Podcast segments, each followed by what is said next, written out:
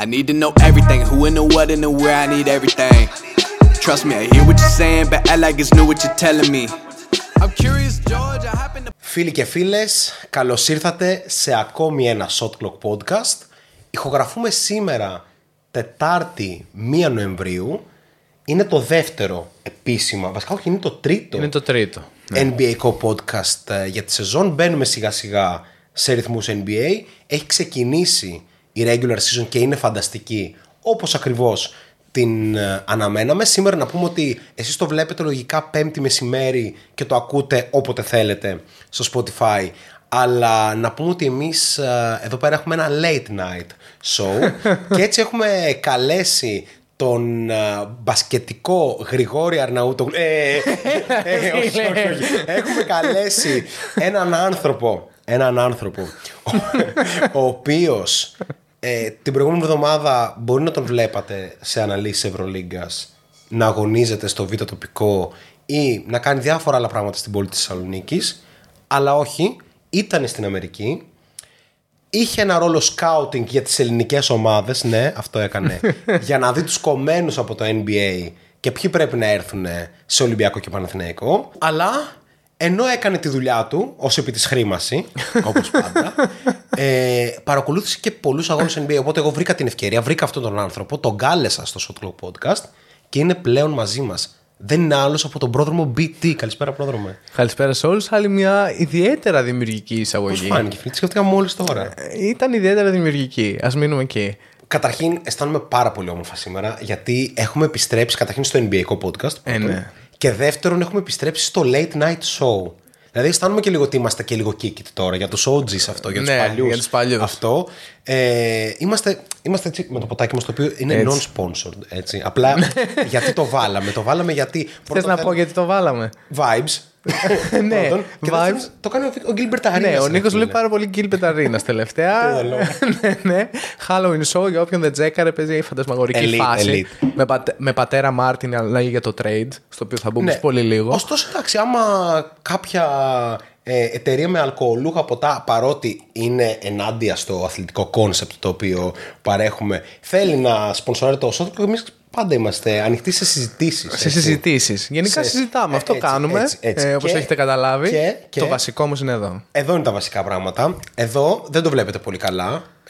Θα το δείξουμε με κάποιο τρόπο έτσι στο μοντάζ αυτό. Ναι. Ή με κάποιο post στο Facebook. Είναι η Shot Clock Member Card, όπου είναι για όλους μας τους συνδρομητές. Είναι κάπως μια προσπάθειά μας να δείξουμε πόσο γουστάρουμε τη στήριξή σας και πόσο σημαντική είναι για μας. Και με αυτές τις κάρτες κάπως είναι η κατοχήρωση. Θα σταλείς σε όλους μας τους συνδρομητές. Αν δεν είστε συνδρομητές, γίνεται άμεσα με μια συνδρομή στο Patreon, που υπάρχουν διάφορα tiers. Υπάρχουν τα tiers που είναι φίλοι της εκπομπής. Υπάρχουν τα tiers έτσι λίγο πιο εκλεπτισμένα, άνθρωποι που είναι στην αποστολή του επόμενου αγώνα, two-way contracts, χορηγοί, έτσι, που δεν είναι πραγματική χορηγή, αλλά είναι σαν χορηγή, σαν τα ότι λοιπόν στον Νίκο έχουμε καιρό να του κάνουμε, που είναι ο μεγάλος χορηγός αυτής της υπερπαραγωγής που βλέπετε εδώ πέρα, έτσι, με λίγο σεβασμό να μιλάμε για αυτά τα πράγματα. Εν πάση περιπτώσει, και να ξεκινήσουμε, γιατί έχουμε να κάνουμε και 4 ώρες εκπομπή από εδώ και πέρα. Πήγαμε τις προάλλες στους Pick and Popa. Όποιος δεν το έχει ακούσει, να το ακούσει, γιατί κυλώσαμε βραβεία, κάναμε προβλέψεις για τη σεζόν κλπ. Κάναμε draft με άλλους podcasters που διοργανώνει το Shake and Bake παράλληλα με τον Καραμάνιο, που χτυπούσαμε τον Στέφεν Κάρι στο τέλος. Ναι. Γενικά γίναν πραγματάκια, υπόθηκαν ατάκες. Να πάτε να τα ακούσετε. Ναι, και σήμερα έχουμε αυστηρή θεματολογία. Είναι 3 πράγματα για τα οποία θα συζητήσουμε, που το καθένα θέλει περίπου 4 ώρες. 3 podcast. Ναι. Είναι το ξεκίνημα της Λίγκας, είναι η ανταλλαγή του James Harden, επιτέλους. Και για πάμε, ναι. Και είναι και τα δικά σας hot take, τα οποία είναι πάρα πολλά. Είναι και σελίδες πάρα πολύ τρελά. Είναι σε Twitter, είναι από αρχηγείο NBA, γνωστή σελίδα, στο Facebook. Δηλαδή πήγαμε εκεί που έπρεπε, έτσι. Και είναι και στο Instagram. Γίνεται χαμός, δηλαδή ευχαριστούμε πάρα πολύ. Μέχρι και mail είχαμε. Θα μπουν όλες, να πούμε. Ναι. Θα ζητηθούν όλες. Πάμε για μαραθώνιο. Οπότε ετοιμαστείτε. Ναι, ακριβώς. Γι' αυτό είμαστε και εμείς κατάλληλα προετοιμασμένοι εδώ. Ξεκινάμε. Είμαστε έτοιμοι, νομίζω. NBA is back. Και δεν μπορώ να συγκρατήσω το πόσο ικανοποιημένος είμαι με αυτή τη συνθήκη. Βέβαια, δυσκολεύει πάρα πολύ το να δουλεύω το πρωί. Γιατί πηγαίνουμε λιγότερες ώρες ύπνο και μετά, ας πούμε, έχουμε προπόνηση και με κομμάτια. Και μετά μπορεί να έχουμε podcast, οπότε με λιώμα. Αλλά δεν πειράζει. Τι να κάνουμε. Το αξίζει αυτό το επίπεδο μπάσκετ και θέλω να πω το εξής. Ότι η φετινή off-season, η φετινή σεζόν βασικά, μετά την φετινή off-season, ξεκίνησε με μία μέρα που νομίζω ότι είναι από τις καλύτερες και πιο ανταγωνιστικές μέρες μπάσκετ που έχω δει στη ζωή μου. Νομίζω είναι η Παρασκευή που μας πέρασε, που είχε 13 μάτς. Τέλειωσαν σχεδόν όλα στον πόντο. 2 πήγαν στην παράταση. Μιλάμε για το ένα πιο εντυπωσιακό μάτς από το άλλο. Και κάπως εμείς θα προσπαθήσουμε μέσα σε όλα αυτά τα μάτς που έχουν γίνει, που οι ομάδες στα πρώτα 20 μάτς σεζόν πάντα είναι φωτιά. Μετά κάνουν την κοιλιά τους και μετά γύρω στα 60 επιστρέφουν. Και είναι λογικό, είναι τώρα άπειρα μάτς στο NBA. Αυτό δεν το κάνει χαμηλό επίπεδο. Έτσι. Όχι. Και μάλλον δεν το κάνει και χειρότερο από άλλες λίγες του κόσμου. Ναι. Όχι, βασικά αυτό. Και νομίζω αυτό το βλέπουμε και στην EuroLeague φέτος. Ότι όσο αυξάνονται τα παιχνίδια.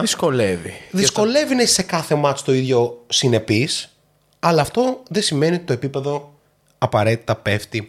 Ή κάτι τέτοιο, ειδικά όταν μιλάμε για το NBA, για την λίγα των Superstar, για τη λίγα των Superstar προπονητών, για τη λίγα των. Την πιο innovative λίγα, θα πω. Ναι. Την πιο δημιουργική, την πιο. Ναι. Τη λίγα που έχει χαράξει, ας πούμε, δεν μια είναι ιστορία. Μόνο το δηλαδή. Είναι κάπως, είναι σαν να πω, είναι η Silicon Valley του μπάσκετ. Είναι το NBA, ρε φίλε. Και έτσι πρέπει να το αντιμετωπίσουμε, γιατί έτσι θα γίνουμε και όλοι μας καλύτεροι. Ξεκινάμε με James Harden όμως. Ναι. Ξεκινάμε με James Harden, το πολυπόθητο trade έγινε. Ο James Harden κάπως είναι ο άνθρωπος που παίρνει πάντα αυτό που θέλει. Εξογωνιστικά μιλώντας. Δηλαδή, ναι. Ήθελε να φύγει από το Houston και να πάει στους Nets, πήγε στους Nets. Ήθελε να φύγει από τους Nets και να πάει στους Sixers, πήγε στους Sixers. Και ήθελε να φύγει από τους Sixers και να πάει στους Clippers και πήγε στους Clippers. Οι Clippers δεν έδωσαν και ιδιαίτερα πράγματα. Δηλαδή έδωσαν τον Nicolas Batum και παίκτες που κατά βάση δεν θα πολύ έπαιζαν. Τον Morris, τον Covington, τον Martin και κάποια picks που κατέληξαν εκεί πέρα. Pick swaps κλπ. Εντάξει, τώρα μην μπούμε σε τέτοιου τύπου λεπτομέρειες, δεν έχουν πάρα πολύ σημασία. Πώς επηρεάζει πρώτον με αυτό το trade τις επιλογές για τις ελληνικές ομάδες? Έχουν γραφτεί διάφορα τον τελευταίο καιρό. Λοιπόν, ο Πέτρουσοφ παίζει παντού, ξέρω εγώ. Ο Πέτρουσοφ, ναι, που κατέληξε από το trade στους Clippers μαζί με τον Tucker και τον Harden και καταλήγει στους Kings. Εντάξει, γιατί όχι. Το πώς στοχεύει ο Brown το Sacramento επιθετικά ταιριάζει στο Phil Petrusov. Απλά προφανώς θα είναι πίσω από το Sabonis, πίσω από το Maggie και πίσω από τον Alex Len, δηλαδή τέταρτος. Βασικά για την G League θα τον πάνε, αν το κρατήσουν. Εν πάση περιπτώσει, πάμε στα ουσιώδη. Ναι, οπότε κάπως το ρεζουμέ του trade είναι Batum, Morris, Covington, Martin και picks στους Sixers και οι Clippers παίρνουν τον Hunter, τον Tucker και τον Petrusov, ενώ κάπως για να βγουν τα κουκιά μπήκε και ο Oklahoma στη φάση, γιατί όχι να πάρουμε κανένα pick ακόμα δεύτερο γύρο. Ναι, εντάξει, γιατί δεν πειράζει. Συλλογή κάνουμε τους άλλους. Δεν ασχολούμαστε. Κανείς δεν χάνει τίποτα. Όλα εντάξει. Καλά η Oklahoma εντωμεταξύ. Η Oklahoma έχει ξεκινήσει μέτρια. Ναι.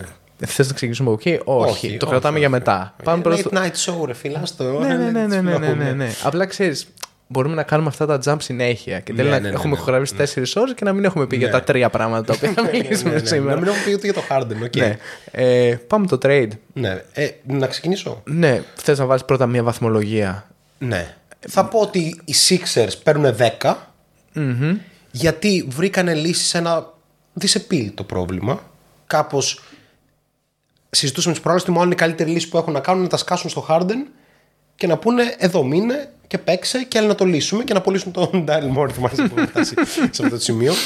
Τελικά βρήκανε μια λύση παίρνοντας σχεδόν τίποτα, αλλά αυτό που έκαναν ήταν ότι ξεφορτώθηκαν και τον Tucker, άνοιξαν πολύ χώρο στο cap space τους, πήραν και κάποια pick με αποτέλεσμα να μπορούν να κινηθούν είτε για κάποιο trade μέσα στη σεζόν, λέγε με Zach LaVine, ας πούμε, sorry Chosmi, sorry Boban. Αλλά... ή να ανοίξουν ακόμη περισσότερο χώρο για να μπορέσουν να κινηθούν το καλοκαίρι, ότι θα έχουμε αξιολογήσει εδώ και ένα χρόνο τον Maxey σαν βασικό χειριστή της ομάδας, δίπλα προφανώς στον MVP της Λίγκας, Joel Embiid, και πάμε με αυτό. Να δούμε ποιος είναι ο τρίτος σε αυτή την ομάδα, που προφανώς ο LaVine είναι ένα πάρα πολύ καλό fit, για παράδειγμα. Άρα νομίζω ότι οι Sixers παίρνουν ένα πολύ ψηλό βαθμό. γιατί πήραν αυτό που ήθελαν. Από την άλλη, οι Clippers επίσης παίρνουν πάρα πολύ ψηλό βαθμό. Δηλαδή, άρα μιλάμε για ένα trade win-win. Γιατί παίρνουν ένα παίχτη ο οποίος μπορεί να τους βοηθήσει να πάρουν πάρα πολλές νίκες στη regular season, χωρίς να χρειάζεται να θυσιάσουν τον Paul George και τον Leonard, που θα πάμε μετά στη συζήτηση για το ποιος είναι το νούμερο 1 φέτος. Ο Paul George έχει ξεκινήσει καταπληκτικά τη σεζόν. Μακάρι να μείνουν υγιείς για μια χρονιά. Ναι, τέλος. Εντάξει, το roster αυτό και ο προπονητής αυτός είναι ομάδα που πάει για την πρωτιά. 100%. Ποτέ δεν έχουν καταφέρει να το κάνουν. Τώρα λέει ο Λου ότι θα αρχίσει να τους παίζει και σε back-to-back κλπ. Άρα τι προσθέτουν τον James Harden, που έχει δείξει στο παρελθόν ένα προβληματικό fit με τον Russell Westbrook, για τον Russell Westbrook, όχι για τον Harden. Αλλά δεν πρέπει να ξεχνάμε ότι ο πιο καλός μήνας στην καριέρα του Russell Westbrook σε ομαδικό επίπεδο έχει γίνει το Φλεβάρι της χρονιάς τους Rockets, που σε ένα περίεργο, σε μια περίεργη αλχημία του Νταντών, δεν ξέρω τι θα μας πω, έπαιζε πεντάρι. Ναι. Και είχε 28 πόντους μέσω όρο και τρελούς αριθμούς, αλλά και οι Rockets κέρδιζαν. Ήτανε δίπλα στον James Harden. Δεν ξέρω τώρα πόσο Λου μπορεί να το ανακατέψει αυτό.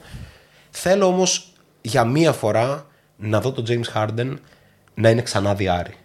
Θέλω πάρα πολύ να δω τον παίχτη που είδαμε κάποτε στην Οκλαχώμα, αλλά σε αυτό το στάδιο της καριέρας. Δηλαδή να βγαίνει από screen, να είναι ο δευτερεύον χειριστής στην ομάδα. Δηλαδή να κατεβάζει ο Westbrook και να είναι αυτός που παίρνει το δεύτερο action, ο Harden κλπ.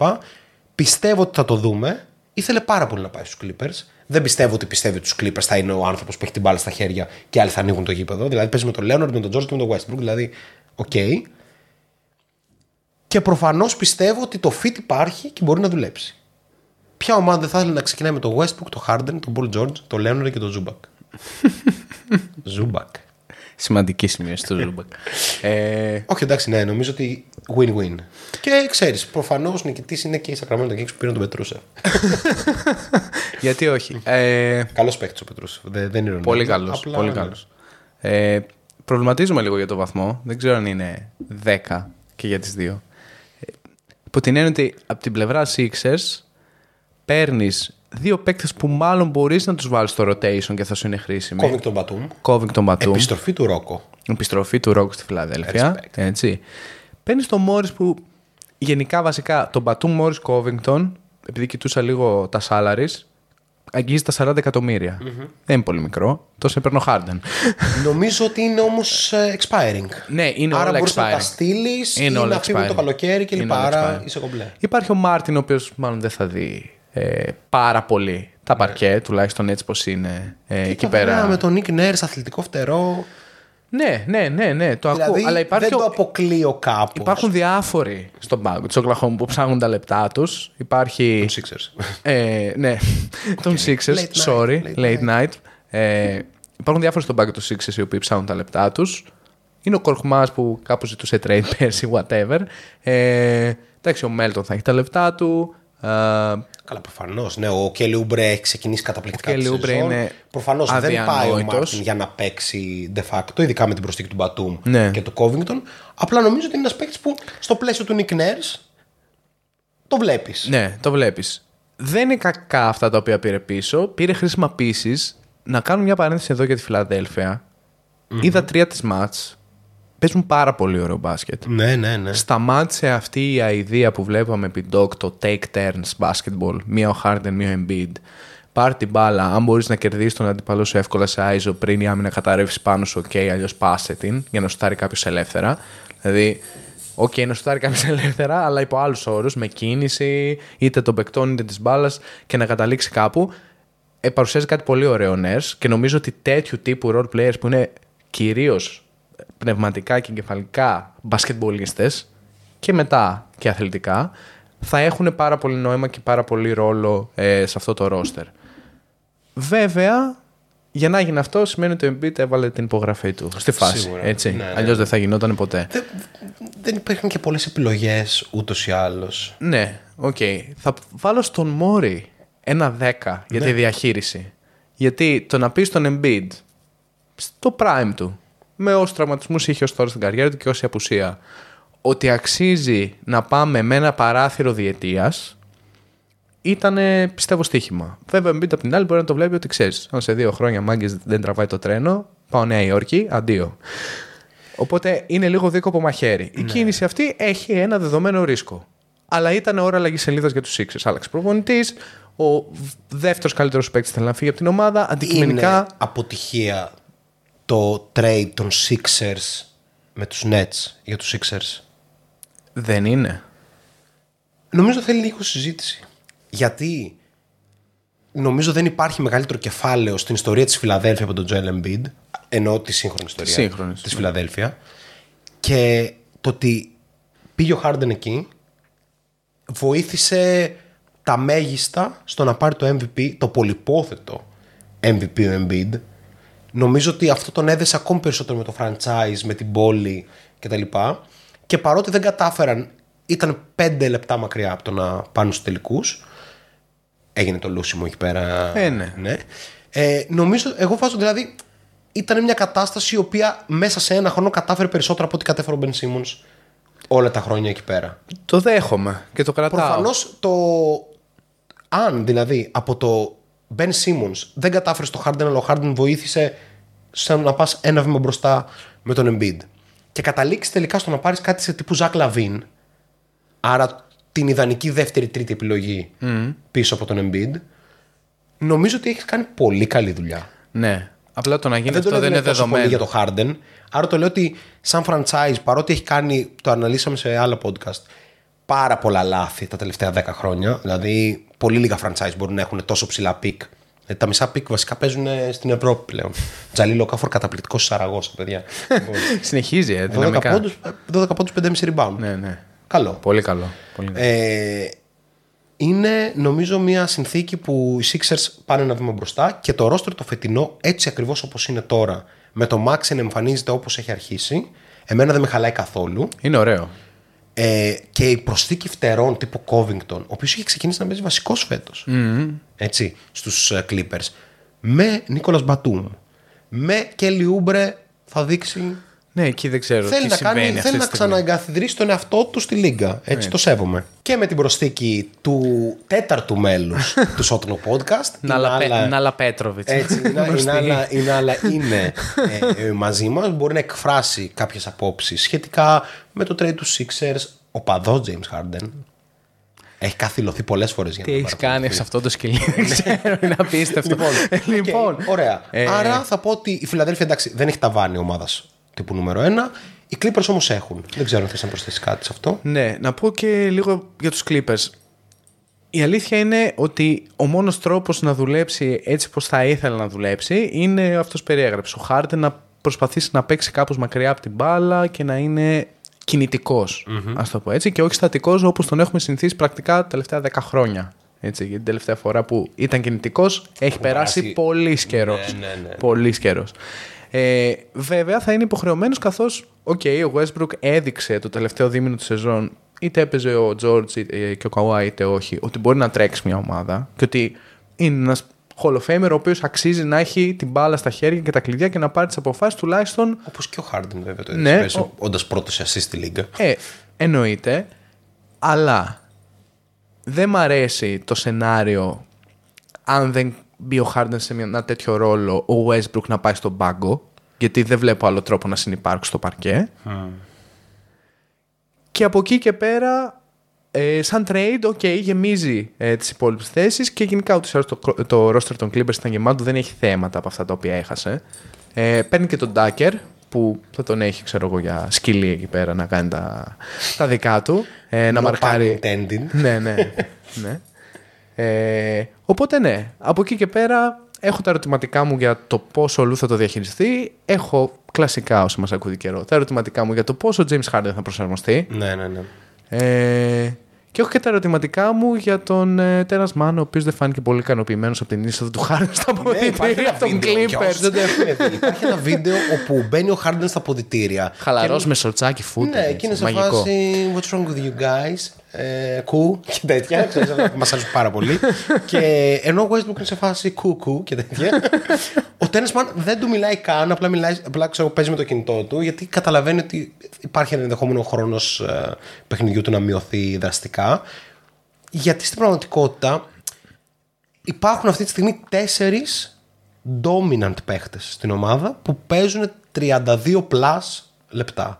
Άρα ο χρόνος όλων των υπολείπων κάπως συρρυκνώνεται. Να πω ότι ο Westbrook έχει ξεκινήσει και φέτος πάρα πολύ καλά. Είναι πολύ αποτελεσματικός, είναι πάρα πολύ καλός στο να τρέχει την ομάδα.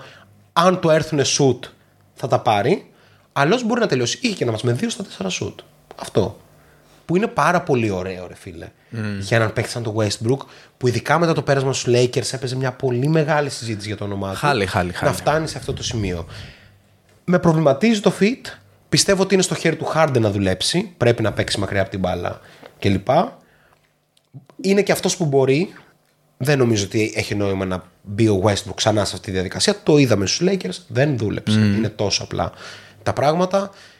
Οι Clippers ούτως ή άλλως έχουν ένα σύστημα το οποίο βασίζεται πάρα πολύ στο να πηγαίνει σε δεύτερα και τρίτα actions μετά το αρχικό. Άρα σε αυτό το κομμάτι ο Harden μπορεί να συνεισφέρει. Ξέρεις, μπορεί να ξεκινάει από τη weak side ο Harden και να καταλήγει μπάλα σε αυτόν. Ας το δούμε. Ναι. Οπότε, αν κάποιος ξέρει τι να κάνει με αυτά τα οποία έχει, είναι ο Tyronn Lue. Οπότε αναμένουμε στις οθόνες μας πανέτοιμοι. Ακριβώς. Πάμε παρακατώ. Ας συνεχίσουμε. Πάμε να παίξουμε ένα true or false. Ένα ωραίο, έτσι, ένα παραδοσιακό μας true or false, για να μπορέσουμε να βάλουμε λίγο κάτω τα βασικά στοιχεία που έχουμε δει την πρώτη εβδομάδα στη Λίγκα. Εσείς δεν μπορούμε να τα αναλύσουμε όλα, αλλά έχουμε και μια συζήτηση που έχουμε κάνει ούτως ή άλλως στο podcast με τους Pick and Popa. Πάμε λοιπόν και ξεκινάμε με το πρώτο, που είναι λογικό να μπαίνει στη συζήτηση μετά από αυτά που έχουμε δει ως τώρα από τον Luka Doncic. Ο Luka Doncic θα είναι ο MVP της σεζόν 2023-2024. True or false? Είναι άλλη διαφωνή μάλλον, γιατί με δαγκώνει. Είναι άλλα, μπορεί να διαφωνεί γιατί όντως σε δαγκώνει. Δεν ορίζονται ακριβώς αυτά τα οποία είδαμε στα πρώτα 3 παιχνίδια ή 4 πλέον, μπορεί να έχω χάσει ένα, από το Λούκα. Πολύ προσωπικά φέτος πολύ φαν του Ντάλλας, το έχω δηλώσει. Το πιστεύω για εξάδα. Ξεκινήσεις καλά. Αυτή τη στιγμή το πιστεύω και για παραπάνω, αντικειμενικά. Αυτό το οποίο παρουσιάζει ο Kid είναι πάρα πολύ ωραίο. Είναι πάρα πολύ ωραίο γιατί δεν θέλω προφανώς ο Kyrie να είναι τόσο υποτονικός, αλλά όντας υποτονικός τραβάει την άμυνα διαφορετικά, κάνει τον Λούκα να είναι πολύ καλύτερος, πολύ πιο efficient με κάποιο τρόπο. Το γεγονός ότι οι άμυνες αναγκάζονται να προσαρμοστούν σε 2 superstars που ανά πάση στιγμή μπορεί να βάλουν 25, 30 και 35 πόντους ανά βράδυ, κάνει τον Λούκα, ο οποίος είναι ο άνθρωπος που πρέπει να έχει την μπάλα στα χέρια, να είναι ακόμα καλύτερος. Επιτέλους υπάρχει ένας παίκτης ο οποίος θέλει να παίξει ως παραδοσιακός lob catcher, rim protector σε αυτή την ομάδα, και λέγεται Derrick Lively. Το συζητάμε εδώ και καιρό και είμαστε στο τρένο από τον draft. Από εκεί και πέρα ο Tim Hardaway sneaky πολύ πολύ καλή σεζόν. Κάπως χάνεται στο ότι ο Λούκα έχει 35 πόντους μεσόωρο, αλλά ο Kyrie δεν έχει αρχίσει πολύ καλά. Ο Kyrie είναι πάρα πολύ σβηστός, αλλά το γεγονός ότι απλά υπάρχει στο παρκέ δημιουργεί ανισορροπία κατευθείαν. Οπότε ναι, πάω με το ότι ο Λούκα αυτή τη στιγμή έχει όλα τα φόντα, εφόσον μείνει υγιής και μπορεί να μείνεις στο παρκέ, και φαίνεται ότι πλέον υπάρχει μια συνέχεια στην μπασκετική του ζωή και δεν διακόπτεται για 1,5-2 μήνες για να κάνει χούκα στα νησιά και να πίνει ποτάκια. Όχι, προστάσαμε εδώ. Έτσι, ότι έχει όλα τα φόντα τέλος πάντων να φτάσει ως το τέλος και να πάρει και το βραβείο, γιατί όχι, τον Dallas είναι ομάδα που πολλοί μπορεί να μην πίστευαν, αλλά δεδομένου ότι έχει αυτό το background επικοινωνιακά, μηντιακά, δημοσιογραφικά, πες το πως θες, αν κάνει αυτό το οποίο το υπολογίζω και φαίνεται ότι μπορεί να κάνει, ο Λούκα θα είναι σίγουρα συζήτηση μέχρι τέλους. Μου αρέσει πάρα πολύ το πως το θέτεις. Προφανώς μπορώ να το δω. Έχω δώσει άλλον για MVP φέτος. Έχω δώσει Jayson Tatum. Δεν είμαι σίγουρος ακόμη, τουλάχιστον, εντάξει, όταν θα κάνουμε τον πρώτο γύρο βραβείων μας, ίσως το πάρω πίσω, αλλά δεν είμαι σίγουρος ότι αυτή τη στιγμή οι Mavericks θα συνεχίσουν να πηγαίνουν έτσι και θα είναι πρώτοι κλπ. Άρα αυτό κάπως με κρατάει από το να πω ότι θα το πάρει ο Λούκα, και πάω με τον Jayson Tatum, καθώς οι Celtics έχουν ξεκινήσει πάρα πολύ δυνατά, και πάμε στο δεύτερο true or false, το οποίο λέει ότι οι Bucks δεν θα είναι πρώτοι στην Ανατολή εξαιτίας της άμυνάς τους. Αυτή τη στιγμή αυτό το οποίο βλέπουμε αμυντικά από τους Bucks είναι πολύ πολύ άσχημο. Και αν σκεφτεί κανείς ότι ο Γιάννης κάπως τουλάχιστον στο επιθετικό κομμάτι πλην του παιχνιδιού με τους Χίτ που ήταν πολύ προσωπικό και έπρεπε να βάλει 35 πόσες έβαλε ας πούμε, έχει πάρει λίγο το backseat. Έχει αφήσει το Λίλαρντ να βρει το τι συμβαίνει εκεί πέρα που πει και προφανώς αυτό είναι και θεμιτό και αναμενόμενο να συμβεί. Όταν φέρεις έναν τόσο ball dominant παίκτη στην ομάδα πρέπει να γίνει για να βρει πού θέλουν να κινούνται οι συμπαίκτες του, κάτι το οποίο ο Γιάννης ξέρει όλα αυτά τα χρόνια. Η άμυνα προβληματίζει. Έχουμε συζητήσει ήδη σε προηγούμενο ότι χρειάζεται ένα φτερό εκεί πέρα να έρθει. Να υπάρχει ρε παιδί μου, υπάρχει απλά. Τώρα μπορείς να κάνεις κάτι, να πας να πάρεις τον Covington. Υπάρχει περίπτωση να μην τον θέλει η Φιλαδέλφια. Όχι. Αλλά υπάρχει περίπτωση να υπάρχει κάτι άλλο στην αγορά αφού γίνουν αυτές οι τελευταίες κινήσεις ή μέχρι το Φλεβάρι. Κάτι αξιόπιστο για το επίπεδο που ψάχνουν οι Bucks αυτή τη στιγμή μετά τις κινήσεις που έγιναν. Είναι λίγο δύσκολο. Ναι. Βέβαια τα ερωτηματικά μου για αυτή την άμυνα. Ο Will Barton είναι ελεύθερος. Ο οποίος βέβαια ακούγεται σε μια γκάμα ομάδων. Για να ακούγεται τόσο έντονα για την Ευρώπη και να μην έχει βρει ακόμη ομάδα, κάτι πρέπει να παίζει. Δηλαδή, μιλάμε για ένα παίκτη που πριν 2,5 χρόνια ήταν βασικός στους Nuggets. Παίζει και μια ηλικία, παίζουν διάφορα. Δεν είναι και τόσο μεγάλος. Νομίζω ότι ο Will Barton θα βρει ρόλο σε μια ομάδα έτσι, τύπου Bucks. Αλλά δεν είναι και ακριβώς αυτό που ψάχνουν. Όχι. Δηλαδή δεν ευτερό έτσι versatile, είναι αμυντικός κλπ. Η άμυνα προβληματίζει, αλλά η άμυνα των Bucks ήταν πάντα αυτό. Ήταν ένα damage control στην πραγματικότητα. Δηλαδή επέλεγαν σε ποιον θα δώσει την μπάλα. Αυτό ήταν το μαγικό το οποίο μπορούσαν να κάνουν πέρα από την ικανότητα του Γιάννη ως ουσιαστικά βοηθός στην άμυνα να κόβει προσπάθειες προς το χαλάθι. Γενικά η drop άμυνα είναι damage control, αλλά είναι διαφορετικό να έχεις σαν πρώτη γραμμή της τον Τζρου Χόλντεϊ. Σαφώς. Και είναι διαφορετικό να έχεις τον Λίλαρντ, όπως και να το κάνουμε. Και επίσης προφανώς όταν δίπλα στο Λίλαρντ είναι ο Μαλίκ Μπίζλι, που δεν είναι καλός αμυντικός, δυσκολεύει ακόμη περισσότερο το πράγμα. Αυτή τη στιγμή το defensive rating των Bucks είναι 116. Κακό για τέταρτο χειρότερο στη λίγα. Χειρότερο είναι μόνο οι Nets, οι οποίοι όμως παίζουν σε ξέφρενο ρυθμό. Ναι. Δηλαδή πάνε τα μάτς τους σε μεγάλα σκορ και βάζουν πολλά, τρώνε πολλά, που επίσης δεν είναι και ίδιο επίπεδο ομάδες. Οι Wizards, okay. Οι οποίοι. Όποιος έτυχε να δει το μάτς με τους Celtics μπορεί να καταλάβει. Θα έλεγα ότι το 119 defensive rating τους κολακεύει. Περίμενα να είναι ακόμη χειρότερο. Και η Utah που έχει 122 και πραγματικά εκεί δεν υπάρχει καμία απολύτως ελπίδα. Αν δει κανείς την τελευταία δεκάδα, η οποία συμπεριλαμβάνει και τους Heat που αναμένουμε να πάνε καλύτερα και τους Cavaliers που αναμένουμε ερωτηματικό να πάνε καλύτερα, εγώ όχι τόσο, αλλά σίγουρα ο Τζάρετ Άλεν όταν επιστρέψει θα βελτιώσει λίγο τα πράγματα. Κατά τα άλλα είναι ομάδες οι οποίες περιμένεις να είναι εκεί και οι Bucks. Δηλαδή βλέπεις τους Nets, βλέπεις τους Spurs, βλέπεις τους Hawks, βλέπεις τους Blazers, τους Mavericks, ομάδες οι οποίες δεν είναι και τόσο καλά χτισμένες για να έχουν ένα αμυντικό προφίλ. Άρα καταλήγει σε true ή σε false. Το ερώτημα ήταν ότι οι Bucks δεν θα καταλήξουν στην πρώτη θέση της Ανατολής λόγω της άμυνάς τους στην πραγματικότητα και θα ευθύνει η άμυνά τους. True. Θα πάω και εγώ με true. Ένα πολύ ωραίο true αυτό.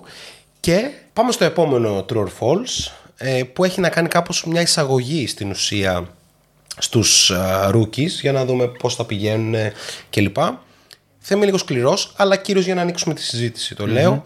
Και το true or false είναι ότι ο Σκουτ Χέντερσον δεν θα είναι μέλος της All Rookie First Team. Και για να σε βοηθήσω να πούμε ότι μια θέση είναι ήδη κλεισμένη από τώρα. Ναι, ποιος θα το περίμενε. Φαίνεται ότι και η δεύτερη καπαρώνεται από τον Brad Miller και στα δικά μου μάτια η τρίτη είναι καπαρωμένη από τον Οσάρ Τόμσον. Δηλαδή είναι πάρα πολύ καλός. Εντάξει, στάρει 32% field goal, αλλά έχει 10 rebound τον αγώνα, 4 assist, είναι καταπληκτικός αμυντικός, άρα έχει λίγο Leonard vibes. Άρα υπάρχουν δύο κενές θέσεις που χωράνε το Σκουτ Χέντερσον με βάση την παρουσία του αυτή τη στιγμή. Ναι, δυσκολεύει η συζήτηση. Βέβαια είναι πολύ νωρίς προφανώς. Απλά για τους Ρούκις είναι πιο ιδιαίτερη κατάσταση, γιατί αν δεις ότι δεν παίρνουν λεπτά στην αρχή της σεζόν, μάλλον δεν θα πάρουν ποτέ. Και να σε βοηθήσω βασικά είναι και ο Τσέτ. Οπότε ναι, έχει μείνει μία θέση στην πραγματικότητα για το σκούτ. Ναι. Ο Τσέτα, ο οποίος έχει ένα καλό νομίζω παιχνίδι και θα συζητήσουμε λίγο αργότερα μάλλον. Είναι λίγο λόγος που ο Οκλαχώμα έχει λίγο στραβοβηματισμό αυτή τη στιγμή, γιατί προσπαθεί να τον ενσωματώσει. Για μένα σοβαρή υποψηφιότητα, αλλά έχει μπροστά του αυτούς τους δύο, θα ήταν ο Lively. Mm-hmm. Δεδομένου ότι παίζει εξαιρετικά και τον Ντάλλος, ουσιαστικά ρολάρι με αυτόν ως Dream Protector και Low Catcher. Και από εκεί και πέρα, 4 θέσεις κλειστές. Εγώ προβληματίζομαι γιατί αν η All Rookie είναι μια πεντάδα η οποία έχει θέσεις, ποιος άλλος πλην του Σκουτ. Ναι, νομίζω ότι δεν μπορούμε να το πάμε κιόλας. Αναλαμβάνει έτσι. Νομίζω ότι πάμε με τους 5 καλύτερους rookies. Αυτό είναι έτσι κι αλλιώς και κάπως διαχρονικά στο NBA αυτό που συμβαίνει. Θα συμφωνήσω ότι ο Lively αυτή τη στιγμή είναι μες στην πεντάδα. Ναι, βασικά ο Lively δείχνει ένας παίχτης ο οποίος μπορεί να προσφέρει άμεσα σε μια ομάδα που θέλει να κερδίσει. Χωρίς να είναι βέβαια ένας από τους καλύτερους παίχτες της. Όχι, αλλά είναι ένας καλός του να συνεισφέρει στα πράγματα που μπορεί. Έτσι. Okay. Και πάμε στο επόμενο, το οποίο είναι πάρα πολύ δύσκολο και περιμένουμε και τη δική σας απάντηση σε αυτό, που λέει ότι ο πρώτος σκόρερ στο NBA για τη σεζόν 2023-2024 και ταυτόχρονα νικητής του βραβείου Most Improved Player δεν μπορεί να είναι άλλος παρά ο ένας και μοναδικός Cam Thomas. Γιατί γελάς? Θεωρούμε ότι ο Cam Thomas θα έχει μέσο όρο μεγαλύτερο από τον Jordan, ας πούμε. Γιατί αυτή τη στιγμή αυτό παίζει. Ο Cam Thomas έχει μεγαλύτερο μέσο όρο από τον Jordan, απλά το pool παιχνιδιών. Ο starter, sorry. Απλά το pool παιχνιδιών είναι 5. Να πω λίγο κάτι. Δεν πρέπει να είμαστε σκληροί απέναντί του. Ο τύπος παίζει 32 λεπτά ανά αγώνα σε 3 παιχνίδια. Και βασικά το ώρα που θα ακούτε το podcast θα έχει παίξει και το τέταρτο. Γιατί οι Nets παίζουν το βράδυ. Αλλά οκ, αυτά είναι τα στοιχεία που έχουμε τώρα. Έχει 61% field goal. Απίθανο είναι αυτό. 30% τρίποντο, okay, το περιμέναμε, είναι κάπως αναμενόμενο. Είναι καλαθομηχανή, βάζει 33 πόντους ανά αγώνα και κάπως δεν βρίσκω τρόπο ότι κάτι από αυτό που κάνει δεν είναι sustainable. Γιατί αυτό κάνει από πάντα. Είναι ένας τύπος που του δίνει την μπάλα και ξέρει να τη βάλει στο καλάθι. Και ειδικά σε μια ομάδα που παίζει τόσο ανοιχτά, άρα το γήπεδο είναι ευνοεί το ISO παιχνίδι. Ακριβώς. Και πόσο μάλλον με τόσο καλούς δημιουργούς. Νομίζω ο Σίμονς είναι μέσα στους πρώτους στη λίγα σε assist. Έχει κάνει και αυτός πολύ καλό ξεκίνημα για τη φετινή σεζόν. Άρα, γιατί όχι. Ο Μπεν Σίμονς παρεπιπτόντως 8,3 πόντους, 10 rebound, 8,3 assist. Παγιαρού και οδηγία. Πέρασε αυτή τη χρονιά. Πολύ καλός και ο Σίμονς πάντως. Πάρα πολύ καλός. Πολύ καλή αρχή, ναι. Με ικανοποιεί.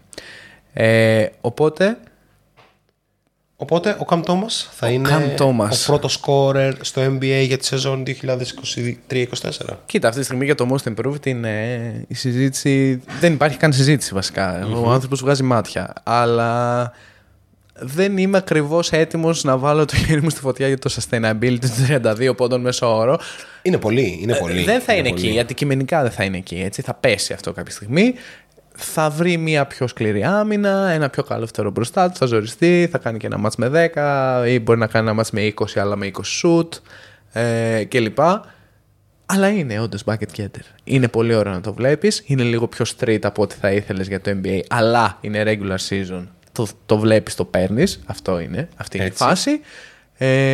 Οπότε αν το Brooklyn λίγο, βασικά αν το Von λίγο βελτιώσει το πώς συμπεριφέρεται η ομάδα αμυντικά, υπό την έννοια ότι όταν έχεις τόσα forward και τόσα κορμιά μεγάλα μακριά που μπορεί να παίξουν άμυνα, παίζει εξέφρανο ρυθμό και είναι όλοι και αθληταράδες, δηλαδή μπορούν να το κάνουν, δεν είναι ότι θα ζοριστούν και είσαι αρκετά. Αυτό πουλάς σαν ομάδα βασικά. Ναι, και είσαι αρκετά deep για να το υποστηρίξεις κιόλας και με τους αναπληρωματικούς σου.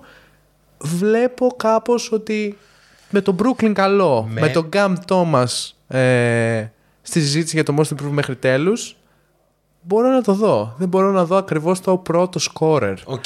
Δηλαδή, εντάξει, ας πούμε fall στο το πρώτο scorer και ας πάμε στο top 10 scorer. Και all star.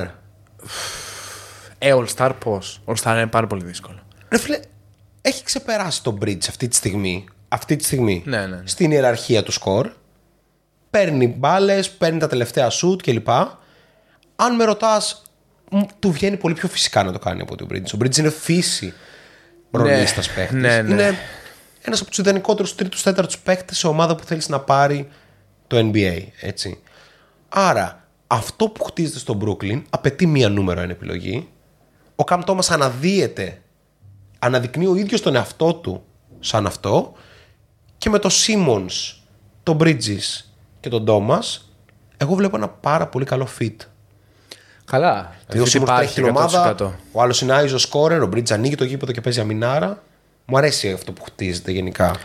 Αρέσει Brooklyn. Και θα γυρίσει και ο Κλάξτον, ο οποίος είναι κόρπης. Εκεί θα τον προσπαθήσει.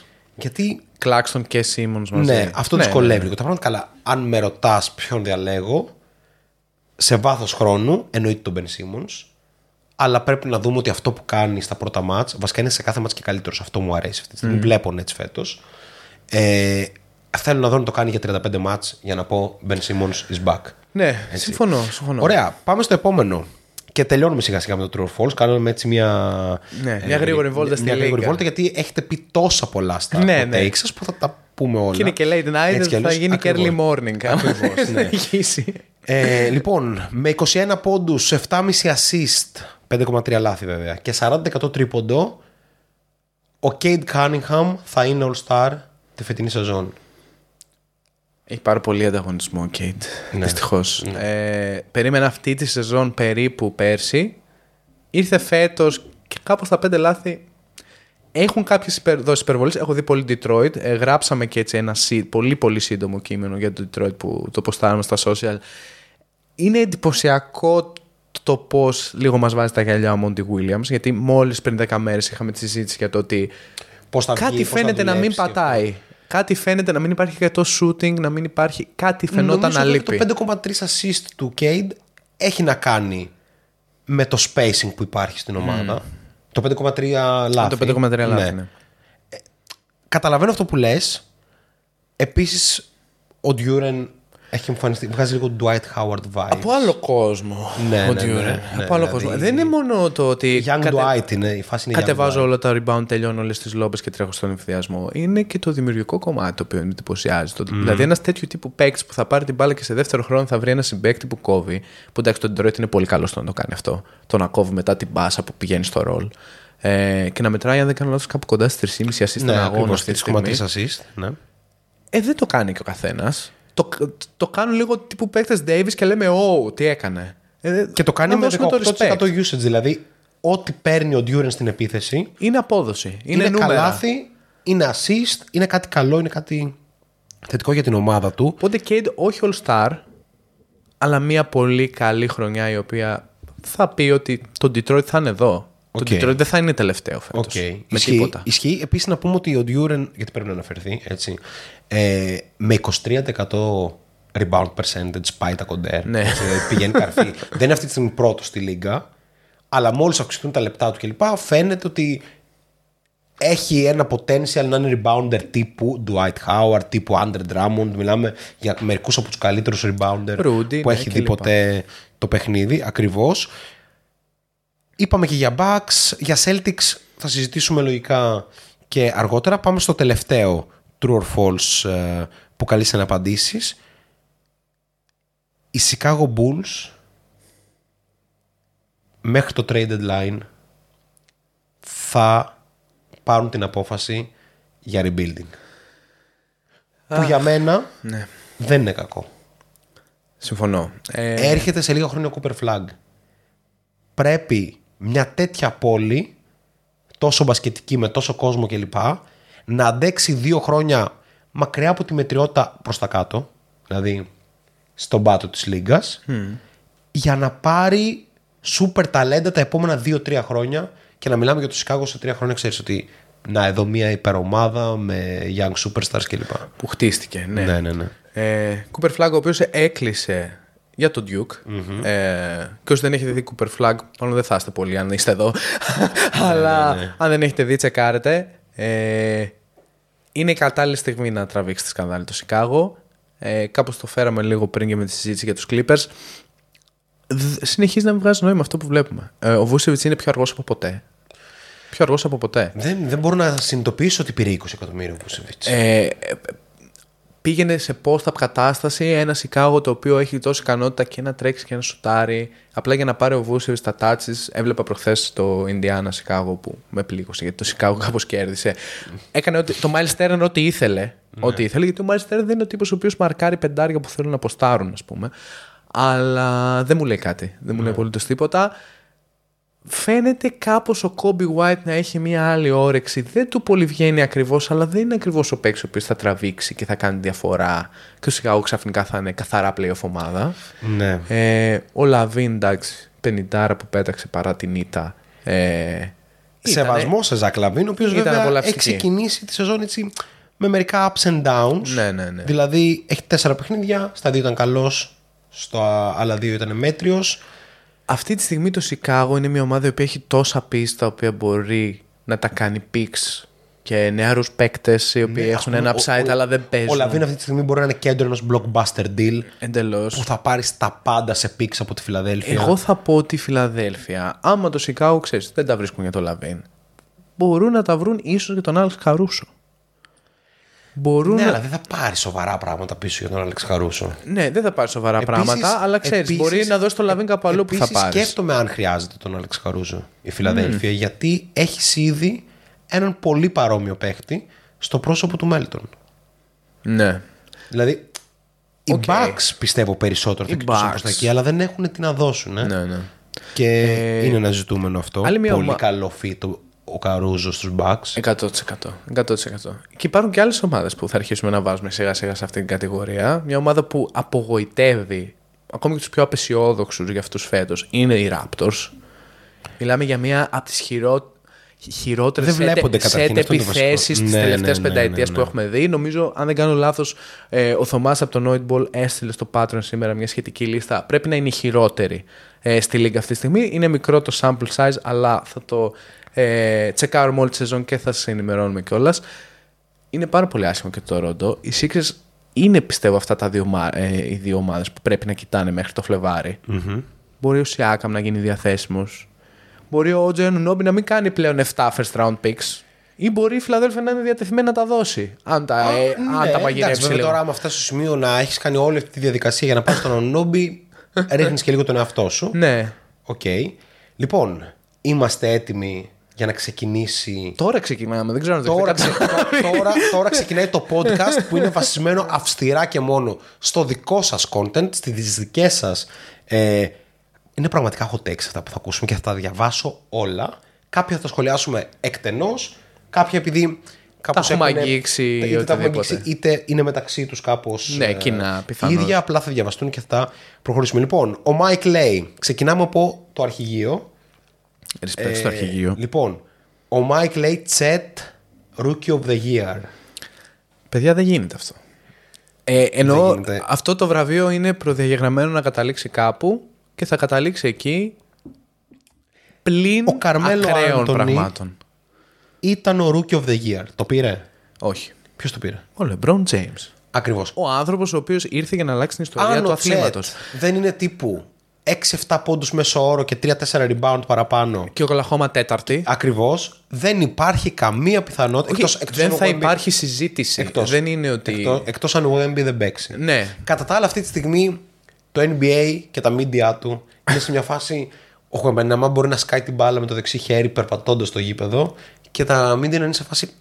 Ό,τι βλέπουμε. It's impossible, it's an alien. Οπότε, εντάξει, ήταν λίγο alien αυτό το κάρφωσε πάνω από το Eubanks. Μα είναι. Αυτό το κάρφωμα πάνω από το Eubanks ήταν. Προφανώς είναι. Και ο Γιώργος λέει κάπως κολλητά στη συζήτηση ότι ο Wemby είναι περισσότερο project και πολύ λιγότερο παίκτης που θα είναι αμέσως star στη λίγα.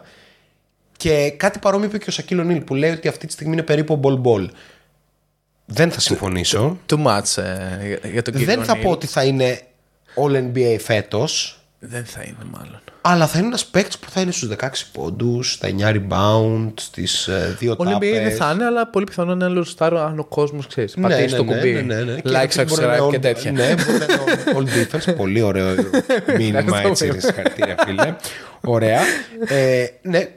Και προχωράμε με το «Ο Κάρι θα ράψει το 5ο φέτος» από τον Γιώργο. Που θα μπορούσε να μας το στείλει και ο φίλος εκπομπής Θωμάς. Εύκολα. Η αλλιώς Steph 30, αντικειμενικός φαίνεται. Ναι, ναι, ναι. Έμπιστος. Έχουμε πολλούς Θωμάδες Golden State Warriors. Ήδη δύο. Ναι, ωραία, εξαιρετικά. Το Golden State παίζει πάρα πολύ ωραία. Είναι καιρός να το παραδεχτώ. Είμαστε στα 5 παιχνίδια και αυτό το οποίο βλέπουμε είναι πάρα πολύ όμορφο. Είναι πάρα πολύ όμορφο το πόσο ο Chris Paul έχει κάνει όπου και να πάει, όπου και να πάει, τους πάντες γύρω του καλύτερους παίκτες. Ναι, γιατί ναι, είναι ένας από τους, αν μόνο, όχι 3-5 καλύτερους point guard στην ιστορία. Μόνο τον Andrew Wiggins δεν έχει καταφέρει να κάνει καλύτερο φέτος. Νομίζω ο Wiggins ότι έχει ξεκινήσει πολύ... Πολύ σβηστά. Πολύ σβηστά. Πολύ σβηστά. Δεν έχει κλείσει τα 2 από τα 3 μάτς, κάτι που με ανησυχεί. Βλέπω μια έλλειψη ενέργειας που μου θυμίζει κάτι κακές Παρασκευές στη Μινεσότα. Ναι. Αλλά πιστεύω ότι θα σπάσει αυτό, ναι, πολύ άμεσα. Αυτή τη στιγμή, σύμφωνα με το Basketball Index, είναι top 5 perimeter defender, περιφερειακός αμυντικός, στη λίγα. Πείτε μας κάτι που δεν ξέρουμε. Για τη φετινή σεζόν. Απλά υπάρχει ένα μεγάλο ερωτηματικό. Ο κόσμος κοιτάει τον boxer και έβλεπα τα μάτς και αναρωτιόμουν γι' αυτό. Πόσο ο Wiggins που πλέον μαρκάρει τον Άσο, γιατί ούτε ο Paul μπορεί να μαρκάρει τον Άσο, ναι, ο Wiggins πλέον μαρκάρει καθαρά τον point guard της άλλης ομάδας, πιέζοντάς τον κλπ. Πώς μπορεί ταυτόχρονα να παίρνει rebound? Δηλαδή, okay, το έκανε στα playoff που μάρκαρε τον Tatum που είχε την μπάλα, ας πούμε, στα χέρια κλπ. Και μετά έπαιρνε κάπως 8,5 rebound έναν αγώνα. Αλλά δεν μπορούσε να το κάνεις αυτό στη regular season. Από την άλλη, το 2,3 rebound που έχει αυτή τη στιγμή είναι και λίγο disrespect προς τον ίδιο τον εαυτό. Πρέπει να κάνει ένα ramp up ο Andrew. Δεν περιμένω σεζόν σαν τις προηγούμενες 17-18-19 πόντους. Δύσκολα. Ο Clay παίζει και για το φαΐ του επίσης. Ο Clay παίζει για το φαΐ του. Ο Chris Paul παίρνει μπάλες και για τον εαυτό του. Εντάξει, προφανώς δημιουργεί για όλους. Δεν γίνεται και να μην πάρει. Πρέπει, Paul, να απειλεί. Ναι, πρέπει να απειλεί. Ακριβώς. Ο Κουμίγκα, όποτε πάει μπάλα σουτάρει, είναι πολύ καλός. Ναι. Άρα εκεί βλέπω ότι ο Άντρου έχει ένα ζήτημα. Κατά τα άλλα, οι Golden State Warriors όντως είναι πάρα πολύ δυνατοί. Ο Chris Paul φαίνεται να κολλάει γάντι και η δεύτερη πεντάδα τους που αποτελείται από Πολ Σάριτς. Βασικά το λέγαμε με τον Καραμάνη αυτό, ότι είναι κάποιου τύπου ΑΕΗ η φάση.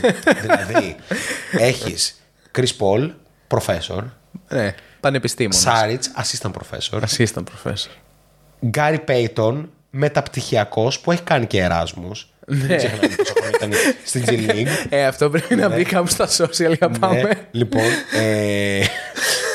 Moody, Κουμίγκα, προπτυχιακοί που κάνουν απλήρωτη εργασία. Έτσι.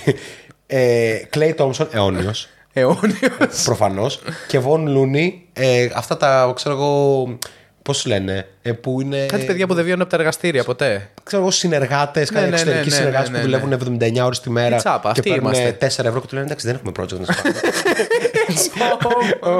Οπότε νομίζω ότι είναι πολύ ωραίο. Και κάπου εκεί βλέπεις και Wiggins που δέχτηκε να πάρει, ξέρεις, να είναι με μπλοκάκι και παίρνει λιγότερα γιατί μπορεί να αποταμιεύσει.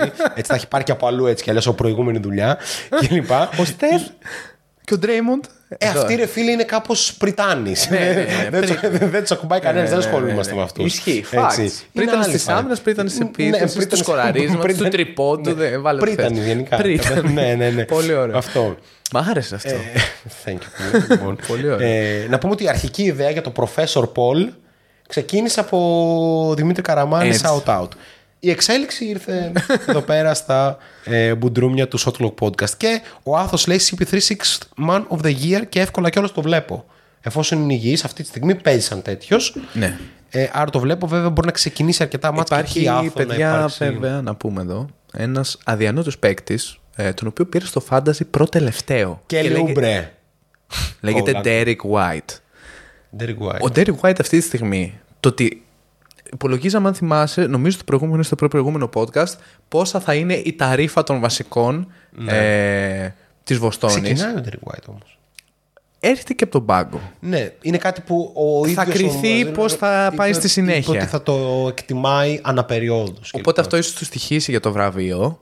Θα ξεκινήσει σίγουρα στα μισά βασικός. Ναι, δεδομένων λεπτών και ρόλου, τον έχω στο μυαλό μου λίγο στον έκτο. Ναι, ναι, ναι. Οπότε δεν. Εγώ έχω εντυπωσιαστεί με τον Derek White. Λοιπόν, ο Σπύρος λέει το πραγματικό Σακ και Κόμπε είναι το Duren Cade Duo. Λοιπόν, Σπύρο, καλησπέρα. Ευχαριστούμε. Ναι, ναι. Το αναλύσαμε κάπως πριν. Ναι, θα πω. Ναι. Όχι, εντάξει, δεν είναι ακριβώς αυτό ακόμα, αλλά βλέπω ένα potential. Όχι σε αυτό το level, ρε παιδί μου, για να τα λέμε και σοβαρά τα πράγματα. Γιατί ο Κέιτ δεν είναι και το ίδιο με τον Κόμπε. Ναι. Δεν θα φτάσει ποτέ να έχει 32 πόντους που σε σεζόν. Δεν είναι αυτή η πάστα παίκτες. Ούτε ο Ντιούρεν με τον Ονίλ έχουν το ίδιο στον πακέτο. Στον Ντιούρεν βλέπω στοιχεία από Young Dwight. Young Dwight περισσότερο. Και στον Κέιτ βλέπω Λούκα των φτωχών. Γιατί ακούω. Δεν είναι κακό το Λούκα των φτωχών. Απλά ο Λούκα, ο κανονικός, είναι σε ένα έτσι εξωφρενικά σπουδαίο. Ναι. Μ' αρέσει όμως. Συνεχίζουμε. Ben Simmons, λέει ο Τζον, over 50,5 παιχνίδια. Ναι, εύκολο. Στηρίζουμε. Και Pistons Conference Finals. Ευθύμη. Δύσκολο, αλλά πιθανότητα να είναι στο play-in. Δεν είναι το ίδιο. Όχι, ναι. Το λέω γιατί στο podcast με τα Power Rankings κάπου τους είχες και κάτω από τη Charlotte. Εκεί είχα μια διαφωνία. Αλλά δεδομένου ότι το Ρόντο πάει χάλια, το Σικάγο δεν πάει πολύ καλά και μπορεί να το διαλύσει. Η Σάρλοτ καλά. Ας μην είχε το Μαρκ Βίλιαμς και δεν θα είχα δει ούτε λεπτό. Και το Μίλλερ. Υπάρχει μια ρεαλιστική πιθανότητα. Ναι, για το play-in. Ναι. Έτσι όπως είναι τώρα, το μπορώ να το δω. Προφανώς δεν μπορώ να δω με τίποτα οτιδήποτε έχει να κάνει με δεύτερο γύρο play-off και πρώτο γύρο play-off. Υπάρχουν πολλά τέτοια. Όχι, ένα αρκεί. Ευχαριστούμε πάρα πολύ, Ευθύμη. Οι Bucks και τον Dallas έχουν πολύ μέτρια ρόστερ, λέει ο Δημήτρης Κουλεμάνης. Γεια σου, Δημήτρη, θα διαφωνήσουμε. Ναι. Οι Bucks έχουν ένα top heavy ρόστερ που είναι πολύ καλό μπροστά, όχι πολύ καλό πίσω. Πρέπει να βρούνε τρόπο να το γεμίσουνε. Αλλά έχουν Γιάννη Μπρουκ. Κάπως κάτι θα. Πρέπει κάπως να παίξουν και λίγο αλχημίες, να τους ανακατέψει λίγο, να μπει ο Μίντλετον, ο οποίος αυτή τη στιγμή είναι σκιά του εαυτού του, στα πλαίσια τα γνωστά, τα αγωνιστικά του Chris Middleton. Και αν γίνουν αυτά, θεωρώ ότι οι Bucks θα είναι καλοί για δεύτερη στην Ανατολή και ένα από τα φαβορί για το πρωτάθλημα. Ναι, συμφωνούμε. Από εκεί πέρα νομίζω σκληρή κριτική επίσης και στον Dallas. Δηλαδή... Τον Dallas έχει ξεκινήσει και πάρα πολύ καλά. Θεωρώ από την αρχή ότι τον Dallas έχει μέτριο ρόστερ. Ναι, αλλά έχει. Σαν μονάδες. Έχει αρκετά. Αλλά φτιάχνεται ένα ωραίο πράγμα στο κομμάτι του πας. Ακριβώς. Δηλαδή, ακόμη και ο Ντάντε Έξουμ, ας πούμε, σαν επιλογή μου αρέσει πάρα πολύ. Πάρα πολύ ωραίος. Ναι, είναι ταιριαστός. Θα μπει μέσα για 7, 12, 13 λεπτά. Θα παίξει άμυνα, θα τρέξει την ομάδα, θα τελειώσει τον ευθυνδιασμό κλπ. Χάσαμε τον Ντάντε Έξουμ από την Ευρώπη, ρε φίλε. Πονάει. Φέτος πιστεύω θα κάνει σεζόν MVP στην Ευρώπη. Πονάει αυτό. Αλλά. Είναι άλλος πλανήτης, είναι άλλο επίπεδο. Ναι. Δηλαδή, ξέρουμε ότι το κοινό της Ευρωλίγκας είναι πολύ μεγάλο πλέον στο shot clock, αλλά τι να κάνουμε, παιδιά, κάποιες αρχές παραμένουν γιατί είναι αντικειμενικές αλήθειες. Βασικά είναι σαν να λέμε αύριο θα ξημερώσει. Ναι. Το NBA είναι το σπουδαιότερο επίπεδο μπάσκετ. Ναι. Τελεία. Έτσι. Λοιπόν, θα έχουμε rematch Warriors Celtics στους τελικούς, λέει ο Νίκος. Πρόβλεψες αυτό στο podcast με τα παιδιά, με το Pick and Poke. Ναι. Άρα, φίλος του Νίκου, ο φίλος. Μήπως είπα Bucks όμως. Αυτή τη στιγμή δεν θυμόμαστε. Ήταν μεγάλες ώρες και εκείνες. Αν θυμάστε. Θεωρώ ότι οι Warriors θα βγουν από τη Δύση, εν πάση περιπτώσει. Και θεωρώ ότι οι Bucks Celtics θα είναι τελική της Ανατολής. Άρα ναι, είμαστε πολύ κοντά με τον συνονόμο του Νίκο. Εγώ σε μια στιγμή έκστασης είχα πει, αν θυμάσαι, πιστεύω το θυμάσαι αυτό, Lakers Celtics και κατάκτηση Lakers. Το στηρίζω ακόμα και αν οι Lakers αυτή τη στιγμή παρουσιάζουν ένα από τα χειρότερα πρώτα 5 παιχνίδια που έχω δει. Σαν σειρά παιχνιδιών. Παίζουν πάρα πολύ άσχημα. Όλα φαίνονται να εξαρτώνται κάπως από το τι θα κάνει ο Ντέιβις και όλα αυτά τα πάρα πολύ ποιοτικά πίσεις φαίνονται να χρηστεύονται. Είμαι πάρα πολύ προβληματισμένος. Το κακό είναι ότι είσαι οπαδός. Και αυτό δεν σε βοηθάει να δεις νυφάλια ότι ο Austin Reeves, ας πούμε, δεν παίζει και πολύ καλά φέτος. Δεν παίζει και πολύ καλά, αλλά του έχει φύγει η μπάλα από τα χέρια λίγο. Μήπως έπρεπε. Όχι. Ερώτημα. Γιατί έπαιρνε 8 βολές μέσα ώρα να αγώνα. Λοιπόν, μήπως δεν τους φυρίζουν πλέον, λες και είναι ο Χάρντεν. Όχι, δεν έχει απλά την μπάλα στα χέρια. Λοιπόν, πάμε στο επόμενο. Υπάρχει συνεχόμενο hype για τον Duren που λέει εδώ ο Κοσμάς ότι έχει προοπτικές να ξεπεράσει τον Ben Wallace. Είδω η Ρόδος, εδώ και το πίδημα θα πω εγώ. Θα έχει το χρόνο, το ρόλο και την ικανότητα φαίνεται να εξελιχθεί. Ναι. Το αν θα γίνει θρύλος της αμυντικής πλευράς του παρκέ όπως ο Μπεν Γουάλλας και θα κερδίσει πρωτάθλημα, δεν είναι το πιο εύκολο πράγμα στον κόσμο. Ναι. Αλλά θέλουμε, είμαστε εδώ για να το δούμε. Ο Τέο λέει από κάτω ότι μου βγάζει πιο πολύ Howard vibes. Θα συμφωνήσω. Βέβαια, ο Howard είναι πιο πάνω στην all-time λίστα από τον Μπεν Γουάλλας. Σαφώς. Εύκολα κιόλας. Δηλαδή, είναι πιο δύσκολο να γίνει Dwight. Υπάρχει κάτι εκεί. οι Bulls θα τερματίσουν bottom 3 στην Ανατολή, λέει ο Στέφανος. True. Δεν θα το πω τόσο εύκολα όσο εσύ. Εκτός αν το διαλύσουν στα μέσα της σεζόν, σύμφωνα με αυτά που είπε πριν. Οπότε ναι. Δεν μπορώ να δω. Δεν θέλω να πονέσουμε άλλο τους φίλους μας που είναι. Ναι, δεν θέλω να πονέσω ούτε τον Μίτσο, ούτε τον Μπόμπαν, ούτε τους υπόλοιπους. Αλλά δεν προβληματίζει. Σίγουρα προβληματίζει βασικά τους φίλους των Bulls. Αλλά δεν προβληματίζει τον κόσμο βλέποντας στο Σικάγο ότι προσπαθεί να παίξει δύο εντελώς διαφορετικά playstyle με τη βασική και την αναπληρωματική του πεντάδα. Έχοντας την πραγματικότητα απλά μία θέση, αυτή του center, που οι παίκτες που έχει δεν κάνουν καθόλου τα ίδια πράγματα. Ναι. Καθόλου τα ίδια πράγματα. Τουλάχιστον επιθετικά καθόλου. Είμαι εδώ για την ώρα που ο Ντράμον θα πάρει τη θέση. Αυτό ίσως αλλάξει λίγο την. Ο τύπος παίζει 10 λεπτά και όποτε παίζει είναι καλύτερο παίκτης στο παρκέ. Δεν ξέρω τι συμβαίνει. Δεν ξέρω γιατί ο Ντράμον θα ήταν σε αυτό το σημείο η καριέρα. Δεν ξέρω. Έχω τρελά Άντρε Ντράμον respect μέσα μου. 100%. Μιλάμε για έναν από τον καλύτερο rebounder της δεκαετίας. Ναι, και καταπληκτικός rapper επίσης. Δεν ξέρω, όποιος τον έχει τσεκάρει να ακούσει τον Drummond. Πολύ καλύτερο flow από τον Lillard θα έλεγε κανείς. Okay. Kings και Thunder, λέει ο Γιάννης, θα μπουν playoffs, obviously. Ναι. Και θα περάσουν και τον πρώτο γύρο και οι δύο. Θα πω ότι δεν είναι τόσο obviously όσο λέει και θα το πω hot take. Είναι hot take, αλλά. Warriors, Clippers, Lakers, Nuggets. 4. Αυτή η τετράδα για μένα είναι ακλόνητη. Suns, πεντάδα ακλόνητη. Τον Dallas φαίνεται το Dallas το αφήνω, τον Dallas θεωρώ ότι είναι στο Tyronn που θα παλέψουν εκεί πέρα. Δηλαδή το obviously δεν το θεωρώ και τόσο εύκολο που λέει ο Γιάννης. Παίξεις δυσκολάκι τώρα. Άμα είσαι ο Κλαχώμη και παίζεις πρώτο γύρο με τους Warriors ή παίζεις πρώτο γύρο με τον Denver. Ναι. Είδαμε προχθές τι έγινε, το μάτι ήταν για 40 στο ημίχρονο. Μου άρεσε πάρα πολύ η δήλωση του Jokic. Τι πιστεύεις ότι πρέπει να βελτιώσει ο Τσέτ? Πρέπει να γίνει πιο χοντρός. Respect, γιατί το εννοεί. Ναι. Το λέει και για πλάκα. Αλλά είναι κάπως και σε φάση ότι ξεκολλήστε λίγο με τη συζήτηση για τους νέους κτλ.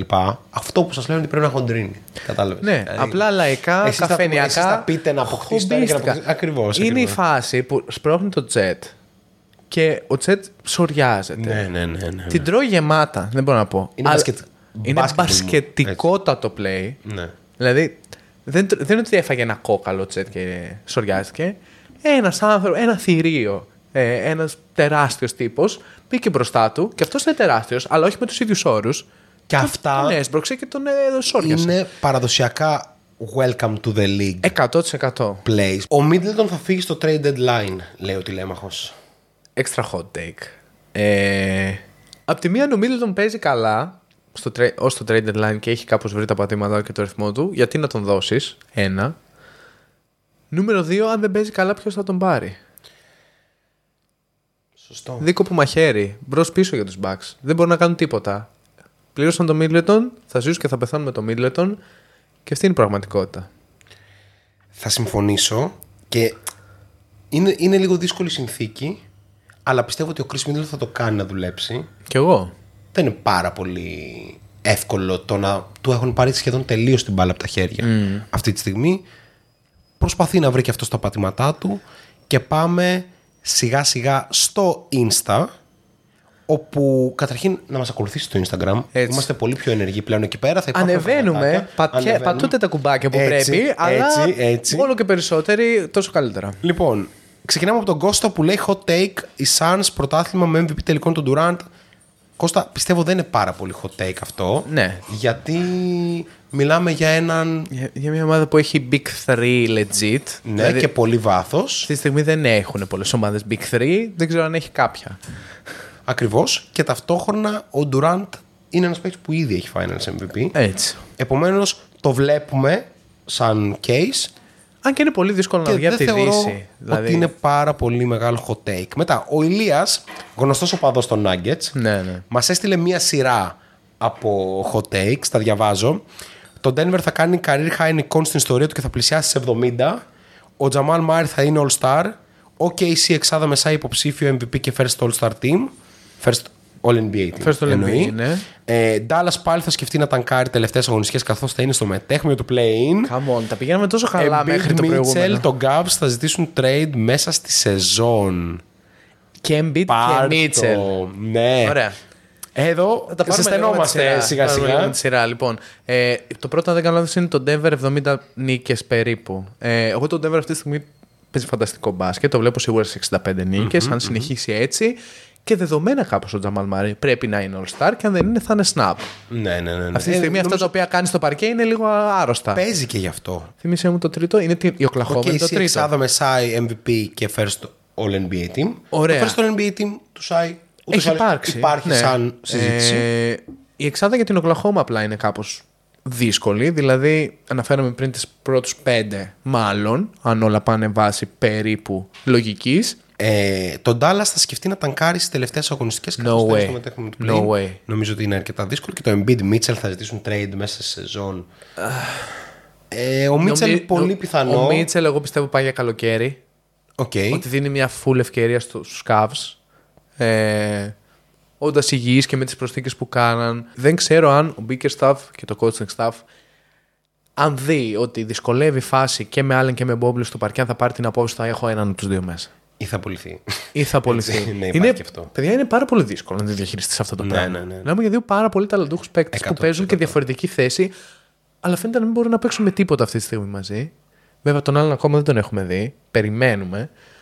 Ο Mobley κάνει τα δικά του. Απλά οι Cavs δεν είναι και κάτι ιδιαίτερο όντως αυτή τη στιγμή. Δηλαδή, εγώ ήμουν κάπως high στους Cavs γιατί πίστευα ότι μπορεί να κάνουν ένα step παραπάνω και να βρεθούν πάνω από τους Knicks. Ισοπεδώθηκαν από τους Knicks χθες. Ξαναπέζουν σήμερα, αν δεν κάνω λάθος. Αισθάνομαι κάθε μέρα και πιο κοντά σε αυτό που είπα στους Pick and Popa. Ναι. Ότι οι Cavaliers θα είναι η μεγάλη απογοήτευση σεζόν. Το καταλαβαίνω, αλλά θα δώσω σίγουρα περιθώριο χρόνου γιατί δεν τους έχουμε δει πλήρες. Ο Μίτσελ έχασε παιχνίδια, ο Allen δεν έχει παίξει.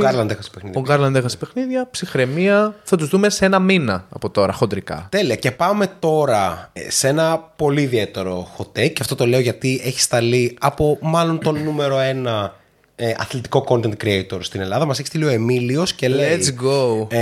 Φαντάζομαι το γνωρίζετε όσοι μας βλέπετε και μας ακούτε. Είναι κάπως γνωστός. Λοιπόν, hot take λέει και είναι πολύ hot take. Είναι hot take, ακριβώς αυτό που ζητήσαμε.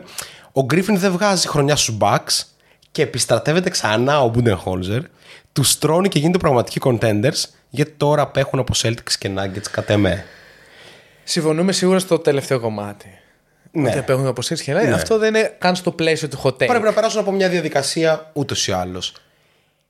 Έχουμε αναλύσει από πέρυσι και έχουμε συζητήσει εκτενώς πάνω σε αυτό ότι η απόλυση του Budenholzer που φάνηκε σε όλους σαν ένα λογικό και επόμενο είναι στην πραγματικότητα μία από τις πιο άδικες και καταχρηστικές απολύσεις που έχουν γίνει. Ήταν αυτό που έλεγε ο Lillard σε ένα tweet που λέει teams out here firing championship coaches for nothing. Δηλαδή ήταν αυτό όλο το καλοκαίρι μας. Νομίζω ότι έχουμε πει και σε άλλο podcast. Σκέψου εσύ να είσαι στη δουλειά σου. Να είσαι ένας από τους καλύτερους διαχρονικά. Τα τελευταία δηλαδή 10 χρόνια να πας τρένο. Έτσι, και σε άλλες εταιρείες και σε αυτή που είσαι τώρα κλπ. Ταυτόχρονα, 2 χρόνια μόλις πριν, έχεις κατακτήσει τους μεγαλύτερους στόχους που έχουν μπει στην εταιρεία, ενώ ταυτόχρονα είσαι ο άνθρωπος που έχει δώσει το μεγάλο βήμα σε πολύ σοβαρούς υφισταμένους σου. Λέγε με Γιάννης που έγινε MVP με τον Budenholzer, ναι. Λέγε με Brook Lopez που επέστρεψε σε elite επίπεδο με τον Bud κλπ. Ταυτόχρονα σε μια πολύ δύσκολη συνθήκη για την εταιρεία σου, ας πούμε, να καταφέρεις πάλι να είσαι πρώτος, έτσι, και κάπως να χάνεις ένα τελευταίο στόχο σημαντικό, αλλά κάπως τελευταίο την εβδομάδα που έχει πεθάνει ο αδερφός σου. Αυτό μακριά, εντάξει, ήταν και ένα τεράστιο δράμα. Και να απολύεσαι. Δηλαδή hardcore. Τι άλλο πρόβλημα. Πέρυσι δεν βγήκαν πρώτοι οι Bucks. Ναι.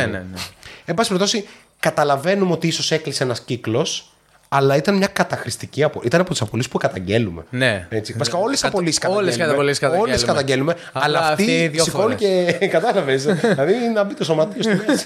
Κατάλαβες. Λοιπόν. Πολύ ωραίο hot take. Λοιπόν, να πούμε και κάτι άλλο. Είναι πολύ σημαντικό. Είναι non-sponsored. Αλλά το κάναμε και γιατί το είδα στα DM μου τώρα. Ακολουθήστε όλο το Cake This KG σε περίπτωση που σας ενδιαφέρουν. Να κάνετε τούρτες για αγαπημένους σας, τα γενέθλια, για τον εργασιακό σας χώρο, στην ονομαστική σας γιορτή. Τώρα μπαίνει και χειμώνας, φίλε, χαμός γίνεται από αυτά. Οπότε Cake This KG, πηγαίνετε στο Instagram, παίρνετε τις καλύτερες, πιο ποιοτικές τούρτες Και είναι non-sponsored, έτσι. Non-sponsored. Είναι απλά φίλοι μας. Είναι φίλοι μας. Οπότε, μετά αυτή τη διαφήμιση το είδα, απλά είδα τα DM που είναι όλα hot takes NBA και ένα DM από εκεί. Ωραία. Οπότε, ναι, Άλερ Γκρίφιν θα το βγάλει το. Θα φτάσει Ιούνις. Δεν είναι αυτό που λένε. Δεν βγάζει παρέλαση στην Ελλάδα για διάφορους προπονητές στο ποδόσφαιρο. Μιας και ο Εμίλιος είναι τουλάχιστον ως επιτοπλίστων ποδοσφαιρικός, αλλά και μπασκετικός, όπως μας δηλώνει. Οπότε, ναι, Άντριαν Γκρίφιν θα μείνει. Μ' αρέσει πάρα πολύ. Γιατί φτιάχνει ένα πολύ ωραίο φαντασιακό σενάριο που βάζει μέσα και τον Bad, βάζει μια μέσα επιστροφή, και ένα redemption, ναι, τρελό, ας πούμε. Έτσι. Πολύ ωραίο. Πολύ Πάμε ωραίο. Στο φίλο Λίνο. Καταρχήν να ευχαριστήσουμε τον Λίνο, γιατί είναι πάρα πολύ ενεργός και αυτό ακριβώς θέλουμε από όλους σας. Είστε όσο πιο ενεργοί γίνεται στα καλέσματά μας, γιατί είναι πάρα πολύ βοηθητικό και για μας και πάρα πολύ ψιστικό ούτως ή άλλως. Τα hot take του λοιπόν είναι Ορλάντο εκτιθέση. Το έχω αγοράσει ήδη. Ναι, ωραία. Warriors εκτός playoff. Καμόνο. Πώς πήγαμε από το ένα στο άλλο. Όχι. Πρώτο σκόρερ Edwards. Μπορώ να το δω.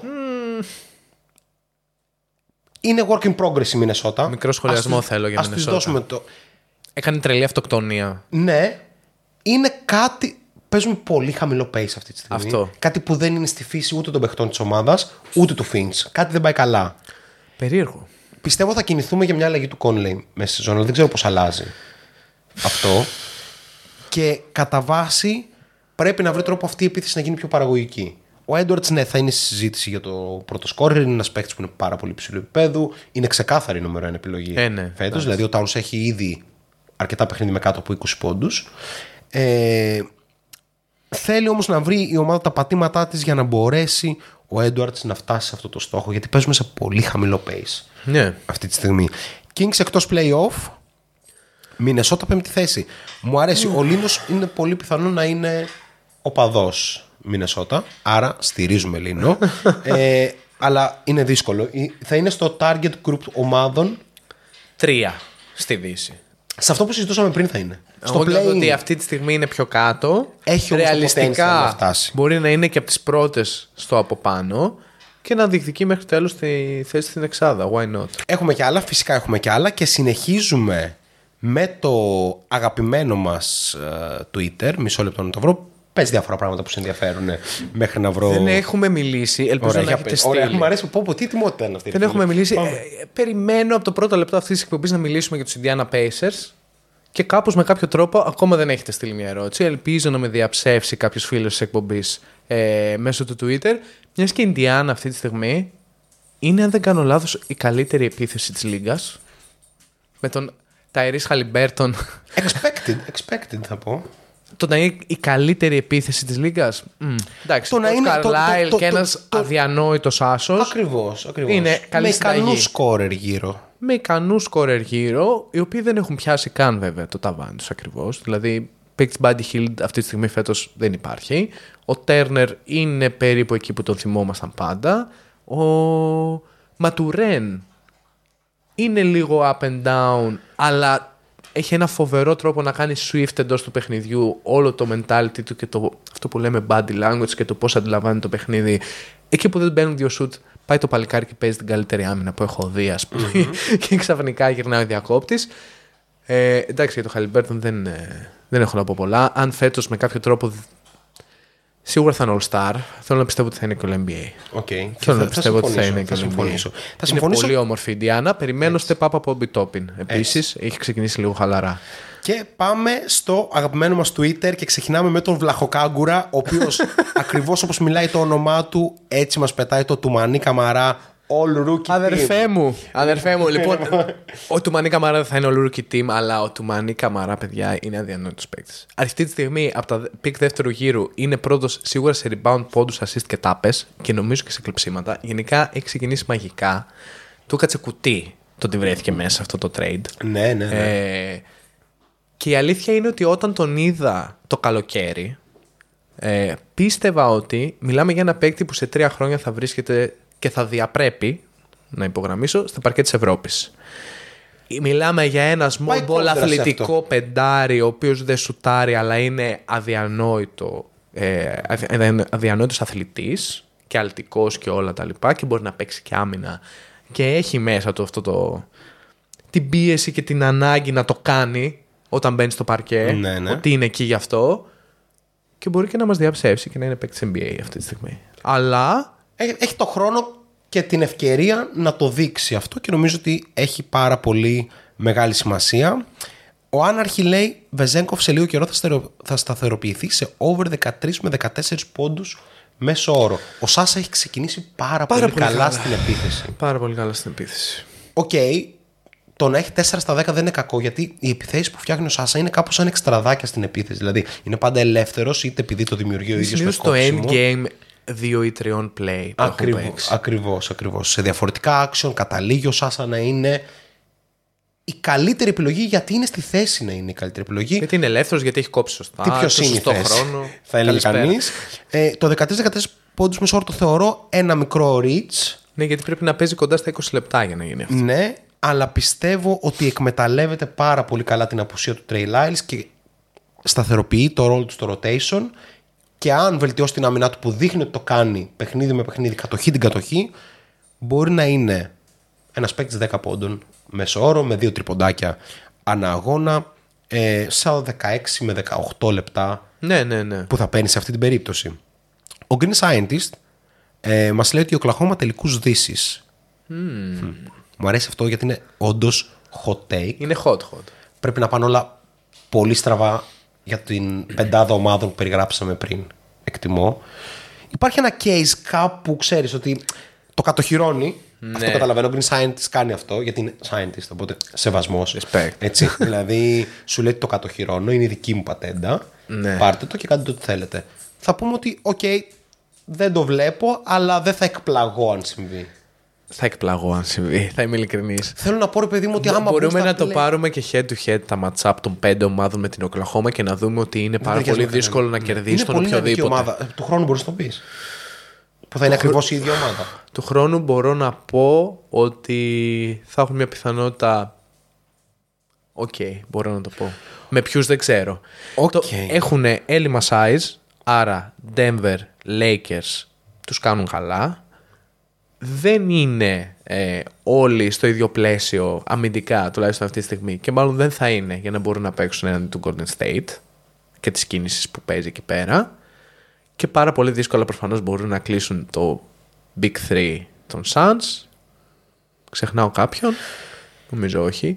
Είμαι πάρα πολύ χαρούμενος για το επίπεδο των hot takes που έχουν σταλεί. Είναι πολύ ωραία hot takes. Γιατί, ας πούμε, απλά είναι και λίγο δεν δύσκολα. Δεν είναι μόνο Lillard, Bucks, Giannis, που προφανώς είναι ωραία και αυτά. Απλά θέλω να πω όταν σου σκάει Tumaini Camara. Tumaini Camara σημαίνει ποιότητα. Έτσι. Ή άμα σου λέει ο Κλαχώμα τελικούς δύσεις, είναι respectable. Ο Dwight Howard θα έρθει σε ομάδα που παλεύει για το πρωτάθλημα μέσα στη σεζόν. Παίζουν κάποια περίεργα ζητήματα στην προσωπική ζωή του Howard. Ναι. Υπάρχει πιθανότητα να έχει παραβιάσει σεξουαλικά έναν άντρα. Οπότε αυτό νομίζω ότι τον βάζει στον πάγο ούτως ή άλλως για πάρα πολλά πράγματα, ενώ ότι είναι και κάτι πολύ άσχημο από την πλευρά του. Ο Ζάιον λέει ο Λουμπενάκος θα παίξει 60 πλάς παιχνίδια φέτος. Θα παίξει ο Ζάιον. Τέλειο και συνδυαστικό με αυτό που λέει παρακάτω δεν θυμάμαι ποιος φίλος, αλλά το έχω βρει και μου άρεσε, ότι θα είναι top 6 στη regular season οι Pelicans, τους οποίους τους ξεχάσαμε πριν. Και συνδυαστικό με αυτό που λέει ο Αντώνης, ότι ο Dyson Daniels θα φύγει από Pelicans και θα γίνει παιχταράς. Τριπλέτα για Pelicans. Αυτό σημαίνει shot clock. Εντάξει, μετά το Tumaini Camara, τον Dyson Daniels είναι επίσης βαθύ. Είναι deep. Είναι βαθύ. Λοιπόν, η Pelicans εξάδα. Αν ο Zion είναι υγιής, οι Pelicans μπορούν να είναι στην εξάδα. Οι Pelicans πέρυσι με τον Zion υγιή ήταν πρώτοι στη Δύση περίπου στα μισά της σεζόν. Και μετά απλά κατέληξαν στο play-in και εκτός playoff. Όλα εξαρτώνται από τον Zion Williamson σε αυτή την ομάδα, καλός ή κακός, γιατί η ομάδα αυτή στήθηκε για να παίξει με τον Zion Williamson, ο οποίος έχει ξεκινήσει εξαιρετικά. Είναι, αν δεν κάνω λάθος, αν δεν είναι πρώτος, είναι top 3 στο points in the paint αυτή τη στιγμή στην Λίγκα. Δεν σταματιέται, είναι ένα τρένο προς το χαλάθι, το οποίο δεν μπορεί να βάλει κανείς το κορμί του μπροστά. Δεν χρειάζεται να τα πούμε όλα αυτά. Αν μην υγιείς, που το ελπίζουμε, γιατί είναι πραγματικά χάρμα οφθαλμό να το βλέπεις αυτό το πράγμα, οι Pelicans θα πάνε πάρα πολύ καλά, γιατί είναι και μια regular season στημένη ομάδα. Έτσι. Με πολύ νεανικό και φορμό. Θέλουν την ευκαιρία τους για να αποδείξουν πόσο καλή είναι. Αν εξαιρέσουμε το μάτσο με τους Warriors, ως τώρα έχουν δείξει καλά δείγματα. Ναι. Ο Zion είναι πίσω και αυτό είναι το πιο σημαντικό πράγμα για αυτούς, γιατί ο Zion είναι παίχτης επίπεδο MVP και νομίζω ότι θα μπορούσε να μπει και αυτός σαν hot take, ότι αν βγάλει τη σεζόν θα είναι σε αυτή τη συζήτηση. Και λοιπά. Όσον αφορά τον Dyson Daniels, ο οποίος όντως δεν έχει ρόλο και δεν μπορεί να βρει το ρόλο του, γιατί είναι και άσωτος, ρε φίλε. Ναι. Και δύσκολο. Δεν μπορείς να βρεις χρόνο στην ομάδα αυτή που έχει το McCollum που δεν μπορεί να σουτάρει τρίποντα. Έχει το Zion που δεν σουτάρει γενικά. Έχει το Valanciunas που σουτάρει τρίποντα, αλλά είναι το πεντάρι της ομάδας και δεν είναι volume. Ναι. Δεν είναι volume. Υπάρχει μια ανάγκη να κάνεις άλλα πράγματα από αυτά που προσφέρει ο Dyson Daniels, αλλά αν ήταν, ας πούμε. Πού μπορούμε να σκεφτούμε? Στους Spurs. Θα ήταν ωραίο Spurs για βασικός άσος. Γιατί ο Ντάνιελς ποια είναι η θέση του? Δεν έχουμε βρει ακόμα. Είναι και αυτό το πρόβλημα με αυτούς τους παίκτες. Έρχονται τόσο νεαροί στη λίγκα που δεν ξέρεις πολλά πράγματα για αυτούς. Και γι' αυτό πλέον βλέπουμε πολλά first round picks να βγαίνουν εκτός λίγκας παντελώς από πάρα πολύ νωρίς. Get Freuded, Nuggets back to back. Το ακούω. Πολύ ωραίο, δεν το θεωρώ καν hot take. Δεν μπορώ να το αποκλείσω. Ο Λουκάς λέει, βασικά είναι Λουκάς Ανέστης ή Λούκας Ανέστης, δεν ξέρω, οτιδήποτε. Ο Γιάννης παραμένει ο καλύτερος παίκτης στον κόσμο λόγω αμυντικών ικανοτήτων που σιγά σιγά παραμελούμε και δεν τις υπολογίζουμε όταν αξιολογούμε ένα παίκτη. Θα πω ότι δεν τις παραμελούμε τόσο πολύ τις αμυντικές ικανότητες όσο λέγεται, αλλά θα πω επίσης ότι εγώ πιστεύω, Προμ, και φίλοι και φίλοι, φίλοι και φίλες της εκπομπής Shot Clock Podcast, Late Night Show, ότι ο Γιάννης Αντετοκούνμπο είναι top 3 παίχτης στον κόσμο, το πιστεύω αυτό. Ναι. Αλλά δεν είναι 3 και δεν είναι 2. Άρα είναι 1. Ναι. Πιστεύεις ότι είναι ο καλύτερος παίχτης στον κόσμο? Πιστεύω ότι είναι ο καλύτερος παίχτης στον κόσμο. Πιστεύω ότι είναι ο μοναδικός παίχτης στον κόσμο, ο οποίος μπορεί να εγγυηθεί νίκη στα δύσκολα περισσότερο από οποιονδήποτε άλλο. Και θεωρώ, και θεωρώ ότι πέρυσι. Έτσι πως το θέσες είναι hot take. Αν δεν είχε κάνει σκληρό underachieve όλη η ομάδα του Μιλγουόκι, ο Γιάννης ακόμη και τραυματίας, που έπαιξε 2 παιχνίδια, πώς έπαιξε, θα το είχε πάρει το Μαϊάμι. Ναι. Και πιστεύω ότι η τελική του Γιάννη Αντετοκούνμπο το 2021, το λέω, βλέπω, νομίζω έχω δει βασικά έχω δει ολόκληρη σεζόν NBA από το 11 και μετά, ναι, όλες. Ναι. Και από το 5 μέχρι το 11 έχω δει όλα τα play-off. Δηλαδή από πολύ μικρή ηλικία. Έτσι. Ναι, ναι, ναι. Πιστεύω έχω ένα καλό δείγμα. Πιστεύω δεν έχω δει τελικούς του Γιάννη. Ο πιο dominant παίκτης και στις δύο πλευρές του παρκέ. Θα μπορούσε να μου πει κάποιος για τον LeBron James, αλλά στους Heat δεν ήταν το ίδιο, γιατί εντάξει είχε το Wade και τον Boss. Και ναι, όταν το έκανε, έχανε. Όταν το έκανε με τους Cavs, ας πούμε, το 15, έχασε τους τελικούς. Την χρονιά του πρωταθλήματος, όχι. Τη χρονιά του πρωταθλήματος ήταν πάρα πολύ καλό, αλλά ήταν και ο Kyrie εκεί. Ναι, ναι. Δεν θα ανοίξω αυτή τη συζήτηση. Γιατί το είναι all time great, ναι, το 16. Εντάξει, προφανώς, φίλε, ήταν απέναντι στους Warriors, ξέρω εγώ. Okay. Απλά θέλω να πω ότι δεν μπορεί κανείς να ξεχάσει την τάπα στον Ιγκουαντάλα. Αλλά αυτό ήταν, ξέρεις, μια αυταπάρνηση. Ένα. Είμαι physical specimen και το κάνω. Η τάπα του Aiton στο Γιάννη. Ανάποδα. Ναι, προφανώς. Η τάπα του Γιάννη στο Aiton νομίζω είναι η καλύτερη αντιμετώπιση pick and roll ever. Ναι. Ever. Δεν έχει υπάρξει. Δηλαδή, δείξε μου πώς αντιμετωπίζεις το pick and roll απέναντι σε έναν elite χειριστή και έναν elite rim finisher. Πάρε αυτό. Βέβαια, εντάξει. Είναι πάλι και το physical specimen το οποίο έρχεται, ναι, και μπορεί και υλοποιεί. Ναι, που απαιτεί όμως ακραία τακτική που δεν του χρόνου αρκετά του Γιάννη αυτό. Ναι. Ότι είναι ακραίος αμυντικός σε τακτικό επίπεδο. Ακραίος. Θα συμφωνήσω ότι η συζήτηση είναι για τρεις. Αμυντικά ο Γιάννης τακτικά. Δεν έχει συζητηθεί. Απορώ πως πρέπει να κάνουμε ένα βιντεάκι για το Γιάννη. Φαίνεται να είναι πάντα στο σωστό σημείο. Και επίσης θυμάσαι όταν είχε μαρκάρει τον Jimmy Butler εκείνη τη χρονιά. Ναι. Ήτανε στο πρώτο γύρο των play-off που τον είχε οδηγήσει στους 12 πόντους μεσόωρο. Ναι. Respect στο Γιάννη.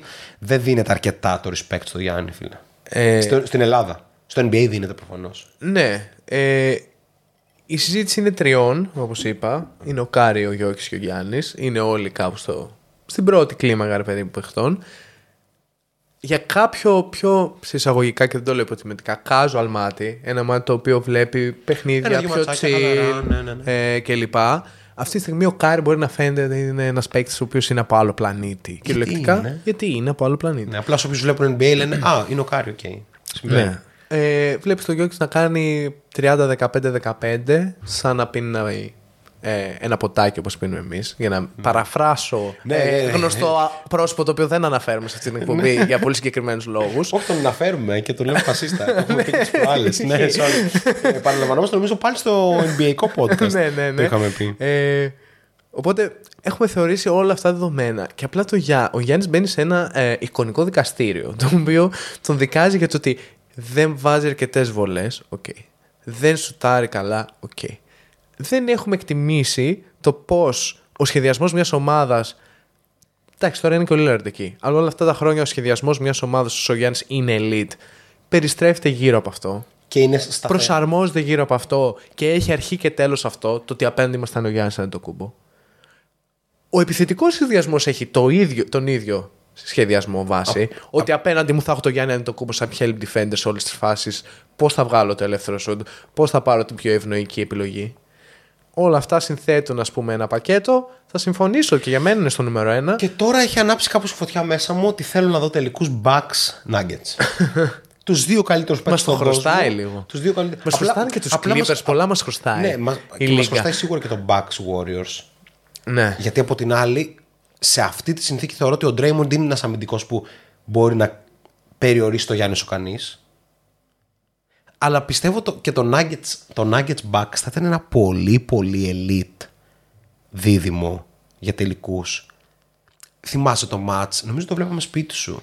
Σερβία-Ελλάδα, προκριματικά παγκοσμίου or something. Όπω, ναι. Στην Nova που πήγε παράταση και το κόψε η Nova το stream. Ναι, φοβερό. Λοιπόν, δεν είναι sponsor το όπως καταλάβατε. Λοιπόν, και εκεί νομίζω ότι είδαμε πραγματικά ένα απίστευτο performance από δύο elite παίχτες για κάτι που κρίνονται πράγματα. Δηλαδή ο Γιάννης νομίζω είχε 36 πόντους, ο Γιόκιτς είχε κάτι χαλαρό 29-13-8, κάτι τέτοιο. Οπότε αυτά κάπως. Πίστευα θα πεις Γιόκιτς για νούμερο 1. Είναι στο ίδιο tier. Είναι στο ίδιο tier. Αλλά πιστεύω ότι ο Γιάννης έχει ένα edge παρά το πρωτάθλημα του Γιόκιτς. Και εντάξει, και για να είμαστε και ειλικρινείς, ο Γιάννης δεν θεωρώ ότι είχε ομάδα σαν τους περσινούς Nuggets. Ναι, βέβαια κανείς δεν είχε ποτέ επιθετικό ταλέντο τύπου Τζαμάλ Μάρις. Ναι, όχι, με τίποτα. Παρότι ο Chris Middleton προσπάθησε όσο μπορεί να αποδείξει ότι είναι υψηλού επίπεδου παίκτης και το έκανε και είμαστε με αυτό. Ο Τζαμάλ, ρε φίλε, έκανε τελικούς Τζόρνταν. Ναι, είναι άλλο πακέτο. Βέβαια ήρθε από την καρδιά της ομάδας. Δηλαδή ο Τζαμάλ. Ναι, όχι. Σε καμία περίπτωση δεν λέω ότι δεν έπρεπε να γίνει ή κάτι τέτοιο. Απλά λέω ότι είχε ποτέ διάρρη Caldwell Pope. Αυτό είναι και το εντυπωσιακό με τον Denver, που είναι επίσης μια ομάδα από τα βουνά κάπου στην Αμερική, όπως και το Milwaukee, και κατάφερε με έναν τρόπο, έχοντας το Jokic, και αυτό είναι που χρεώνω στο Jokic για μένα. Και είναι ένα έτσι βασικό επιχείρημα και δεν πρέπει να ξεχνάμε ότι ο τρόπος με τον οποίο παίζει ο Jokic προσελκύει παίκτες. Απλά το γεγονός ότι ο Jokic έχει την ικανότητα να πει «Έλα εδώ Νικό, τι κάνεις καλά, σουτάρω καλά, ωραία». Όσοι δεν είστε όσοι είστε μάλλον στο Spotify, μπείτε στο YouTube να δείτε αυτό το reaction σε αυτό το λεπτό. Okay. Ωραία, έλα εδώ Caldwell Pope λοιπόν. Σουτάρεις καλά και παίζεις άμυνα. Θα σε βάλω εγώ σε μια θέση να μπορείς να σουτάρεις καλά και να παίζεις άμυνα. Προφανώς δεν το κάνει μόνος του. Υπάρχει ο Μαλόνι εκεί πέρα, υπάρχει ένας ολόκληρος σχεδιασμός. Αλλά όλα αυτά χτίστηκαν αυτό από το Jokic για το Jokic και από όλο τον οργανισμό. Απλά του κάπου ο Μπάντ στο επιθετικό κομμάτι έχασε το να μπορεί να κάνει με σωστό τρόπο plug and play παίκτες που έρχονται. Ακριβώς. Στην ομάδα. Κάτι που αυτό σε τι οφείλεται στο ότι ο Γιάννης δεν είναι Γιόκιτς δημιουργικά ούτε κατά διάνοια. Είναι έτσι. Πολύ καλός, αλλά δεν είναι Γιόκιτς. Κανείς δεν είναι Γιόκιτς. Άλλο πράγμα. Ακριβώς. Οπότε πάνω σε αυτό, αν και θέλω να δω λίγο το Γιάννη περισσότερο σε actions σαν αυτά του Γιόκιτς. Δηλαδή τον Γκρίφιν μας το δίνει αυτό. Θα ήθελα πάρα πολύ να βλέπω το Γιάννη στο high post. Αυτό το directing the traffic, ρε παιδί μου, να ελέγχει το γήπεδο και την κυκλοφορία των παιχτών και να βλέπει τις πάσεις. Ικανότατος πασέρ είναι ο Γιάννης. 100%. Οπότε θα ήθελα να δω Και κάτι τέτοιο δεν το έχουμε πάρει αυτή τη στιγμή, αλλά αυτό το κάνουν ξεστή. Το κάνουν πολύ καλοί προπονητές επιθετικά, που ο Μπαντ είναι καλός επιθετικά regular season προπονητής, στείλει ομάδες και παίζουν αυτό. Δηλαδή είχε στήσει τα πάντα. Καινοτομία ήταν όταν το έκανε. 100%. Για να πάρει την μπάλα ανοιχτά και παίζουμε έτσι. Αλλά πλέον δεν είναι αυτός ο τρόπος που πρέπει να παίζουν οι Bucks. Και υπάρχει ένα ζήτημα εκεί πέρα, γιατί δεν υπάρχει αρκετή δημιουργία στο πώς αξιοποιεί το Γιάννη Αντετοκούνμπο. Έτσι. Από εκεί και πέρα είναι και λίγο άδικο το να συγκρίνουμε το Γιάννη με το Γιόκιτς, το Γιόκιτς. Ναι, όχι. Απλά είναι και θέμα γούστου από ένα σημείο και μετά, και θέμα πεποίθησης για το ποιον παίκτη θα ήθελες τελικά να έχεις στην ομάδα σου. Το ερώτημα είναι άλλο. Αν βάλεις το Γιόκιτς στους Bucks του 21, ας πούμε, και το Γιάννη στους περσινούς, ποια ομάδα είναι πιο πιθανό να πάρει το πρωτάθλημα? Κοίτα, πολύ δύσκολο αυτό. Το Denver το περσινό με το Γιάννη μάλλον το ξαναπαίρνει. Το Denver το περσινό με Γιάννη, Gordon, KCP, Michael Porter Jr. και Jamal Murray. Ναι. Δηλαδή είναι ομάδα πρωταθλητισμού. Πώς το κάνουμε? Είναι. Δεν το συζητάω. Δεν είμαι σίγουρος ότι η ομάδα με Drew. Γιατί εκείνη η ομάδα, θυμάσαι πώς πήρε το πρωτάθλημα? Είναι η ομάδα που πήρε το πρωτάθλημα έχοντας την καλύτερη άμυνα που έχουμε δει εδώ και πολλά χρόνια στα play-off. Και αυτό ήταν το σημερινό μας επεισόδιο.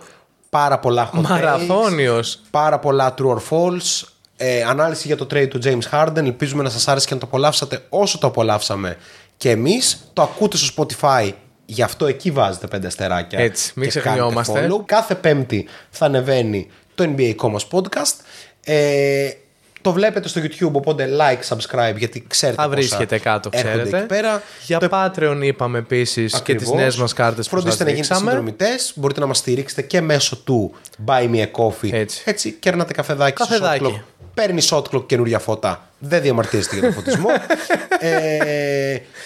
Αυτά σε γενικές γραμμές. Έρχονται πολλά περισσότερα σε πράγματα που ετοιμάζουμε σε βίντεο, σε πράγματα που ετοιμάζουμε για τους συνδρομητές μας, σε merch, σε giveaway.